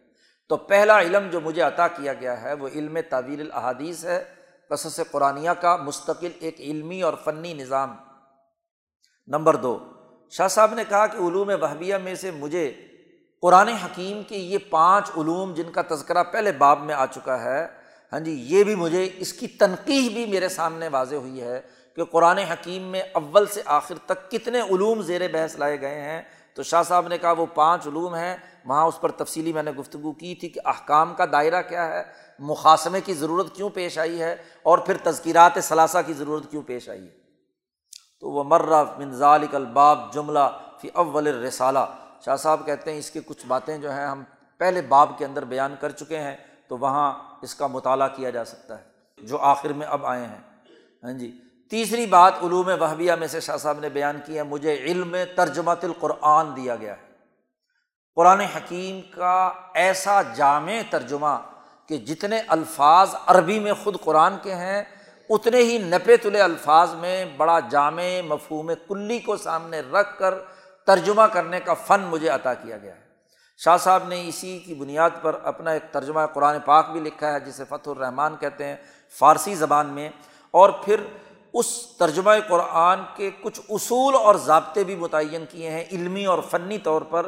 تو اس کے لیے ایک کتاب لکھی ہے المقدمہ فی قوانین ترجمہ ترجمے کے قوانین پر رسالہ جو ایڈٹ کر کے شاید بھی ہم نے کر لیا ہے، تو وہ اس میں بنیادی اثاثی اصول کہ ترجمہ نگاری کے بنیادی اثاثی اصول کیا ہوں گے؟ یہ علم بھی اللہ پاک نے مجھے عطا کیا ہے۔ چوتھا علم جو شاہ صاحب بیان کرتے ہیں، وہ مجھے عطا کیا گیا ہے علم و خواصل قرآن قرآن کی آیات اور صورتوں کے خواص۔ شاہ صاحب کہتے ہیں کہ مجھ سے پہلے بھی یہ علم لوگوں کے پاس تھا اور لوگوں نے اس پر بحث اور گفتگو کی ہے قرآن حکیم کی آیات کے خواص پر۔ کچھ لوگوں نے اس پر گفتگو کی ہے، وجہن کا دعائی۔ کہ کوئی ایک آیت لیتے ہیں، کہتے ہیں یہ اس میں اعظم ہے اور آپ اس کو بطور دعا کے پڑھیں تو یہ خاصا اور یہ نتیجہ اس کا نکلے گا۔ اور کچھ لوگ ان آیات کا استعمال کرتے ہیں کسحر جادو کے طور پر۔ ماضی کی تاریخ کا تجزیہ کرتے ہوئے بیان کر رہے ہیں۔ اور وہاں شاہ صاحب نے کہا استغفر اللہ من ہو اللہ تعالیٰ ہمیں پناہ میں رکھے کہ آیات قرآن کا جادو کے طور پر استعمال کرنا یہ سب سے بڑی بری بات ہے۔ شاہ صاحب کہتے ہیں، اللہ تبارک و تعالیٰ نے میرے لیے ایک دروازہ کھولا ہے، آیات قرآن اور صورتوں کے خواص کا۔ اور اللہ پاک نے میری گود میں اپنے ننانوے نام اسماع الحسنہ جو ہیں، اور اپنی آیات عظمہ جو ہیں، اپنی ادعیہ مبارکہ جو ہیں، وہ مجھے عطا کیے۔ ہیں اسماع الحسنہ عطا کیے، آیات العظما عطا کی ہر آیت کا جو مثالی وجود ہے۔ اسماع الحسنہ میں سے ہر اسم کا جو روحانی اور نورانی وجود ملا اعلیٰ اور حضیرت القدس میں ہے۔ اور جو دعائیں ادعیہ مبارکہ ہیں اور ان کا جو مثالی وجود وہاں پر موجود ہے، اللہ پاک نے مجھے عطا کیے اور کہا خز حاضہ، لے لو، یہ ہمارا عطیہ ہے۔ لت تصریف اپنی ضرورتوں کے لیے استعمال کرنے کے لیے یہ آپ خواص الیات خواص العدیہ ہاں جی خواص الاسماء الحسنہ، یہ مجھ سے لے لو۔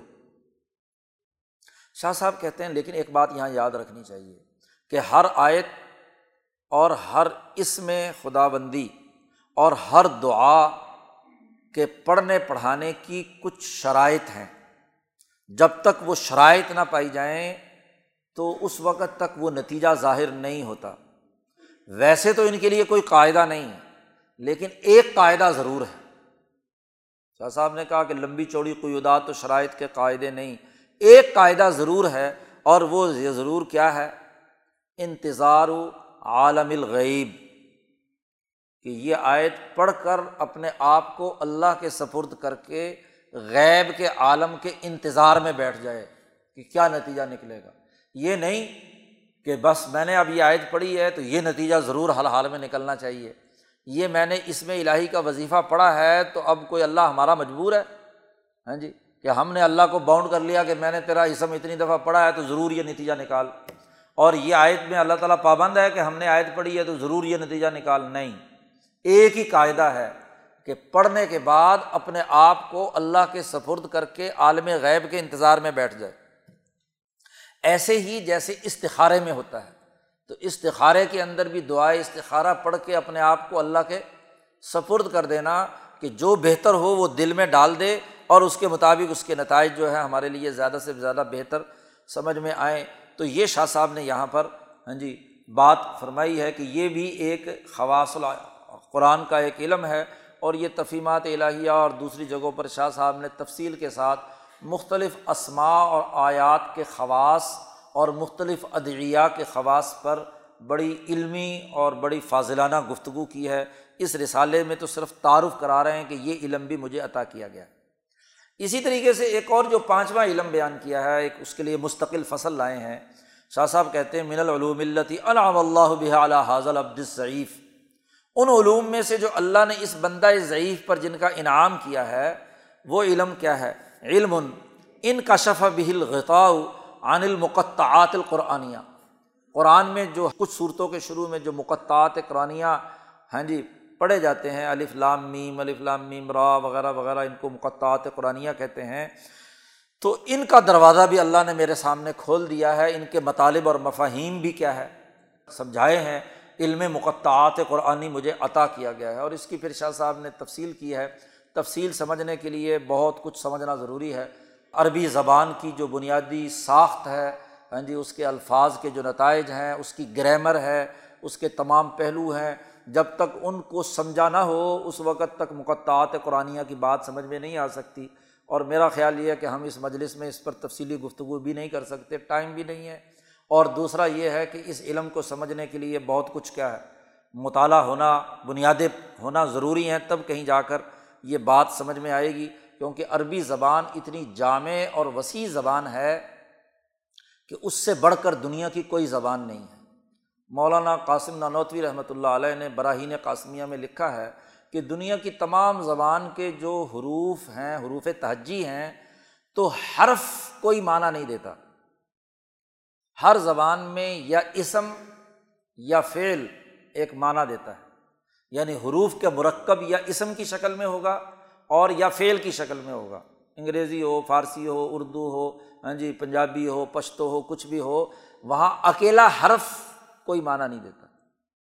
جی جو فعل اور اسم ہے وہ معنی دیتا ہے۔ تو حضرت ننودی فرماتے ہیں کہ دنیا کی واحد زبان ہے عربی، جس کا حرف بھی ایک معنی دیتا ہے۔ حرف بھی ایک معنی دیتا ہے۔ اس لیے عربی زبان میں واحد ہر اسم اور فعل کا ایک مادہ قرار پاتا ہے۔ اور اس کے تین جز ہوتے ہیں، فعلا فعین لام۔ تو جہاں جو جو حرف جس معنی کا، معنویت کا ہے، وہ جب آتا ہے تو فعلا کی ساخت بدل جاتی ہے، اس کی کیمسٹری بدل جاتی ہے۔ اس کی مثالیں دی ہیں، شاہ صاحب نے بھی اس پر گفتگو کی ہے۔ بہرحال یہ ایک مستقل علم ہے۔ تو یہ پانچ علوم شاہ صاحب کو عطا کیے گئے ہیں۔ اب حضرت شیخ الہند رحمۃ اللہ علیہ اور مولانا عبید اللہ سندھی نے اس کام کو آگے بڑھایا کہ یہ جو ولی اللہ ہی پانچ علوم ہیں اور اس فوز القبیر میں جتنے بنیادی تحقیقاتی اصول متعین کیے ہیں، اس کو سامنے رکھ کر قرآن حکیم پر غور و فکر کیا ہے۔ یہ وہ رسالہ ہے الفوظ القبیر جو مولانا سندھی کہتے ہیں جس نے میری دنیا میں انقلاب پیدا کیا۔ مولانا سندھی جب دیوبند سے فارغ ہو کر اٹھارہ سو اکانوے میں ادھر گئے ہیں سندھ میں، تو وہاں انہوں نے دنیا بھر کی تفصیلیں جمع کیں، دنیا بھر کی حدیث کی کتابیں، اور وہ انہوں نے مسلسل سینکڑوں ہزاروں تفصیلیں مطالعہ کر لیں۔ مطالعہ بڑا تیز تھا مولانا سندھی کا۔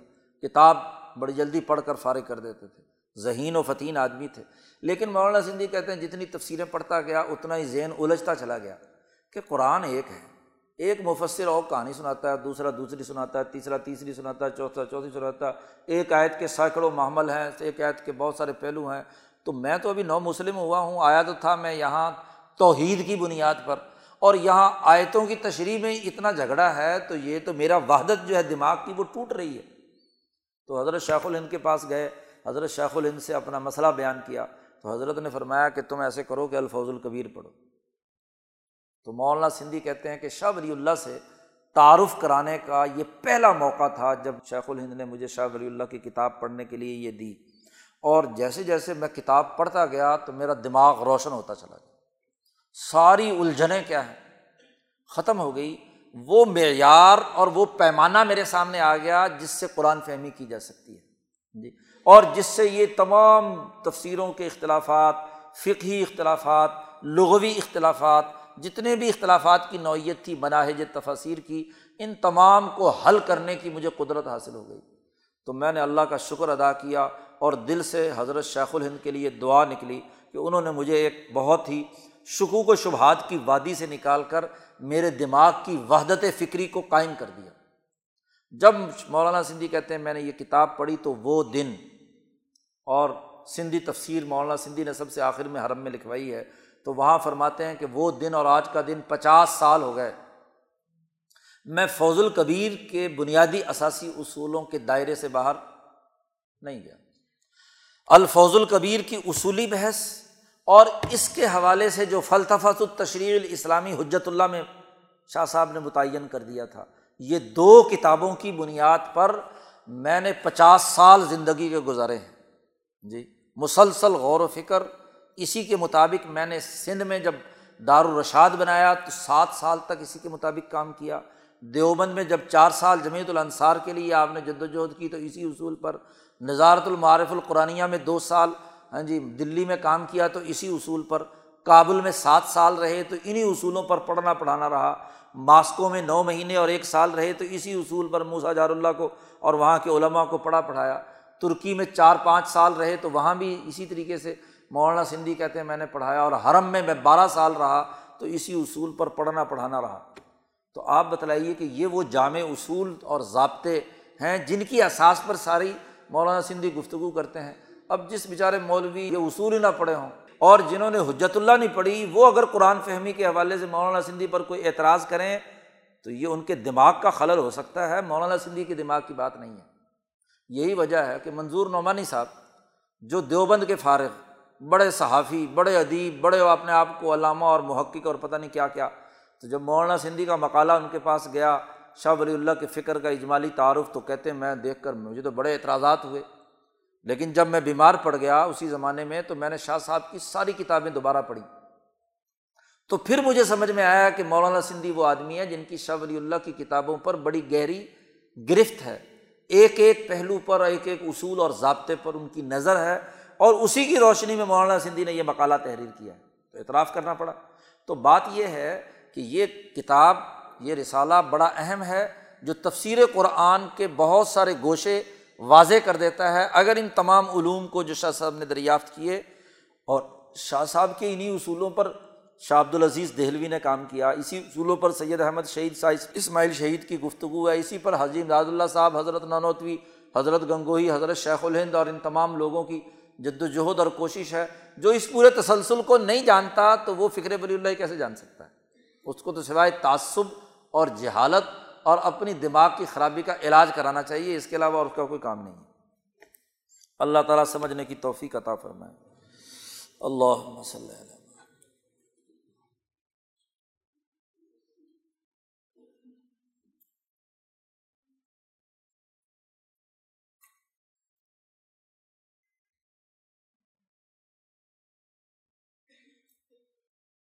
اجمعین۔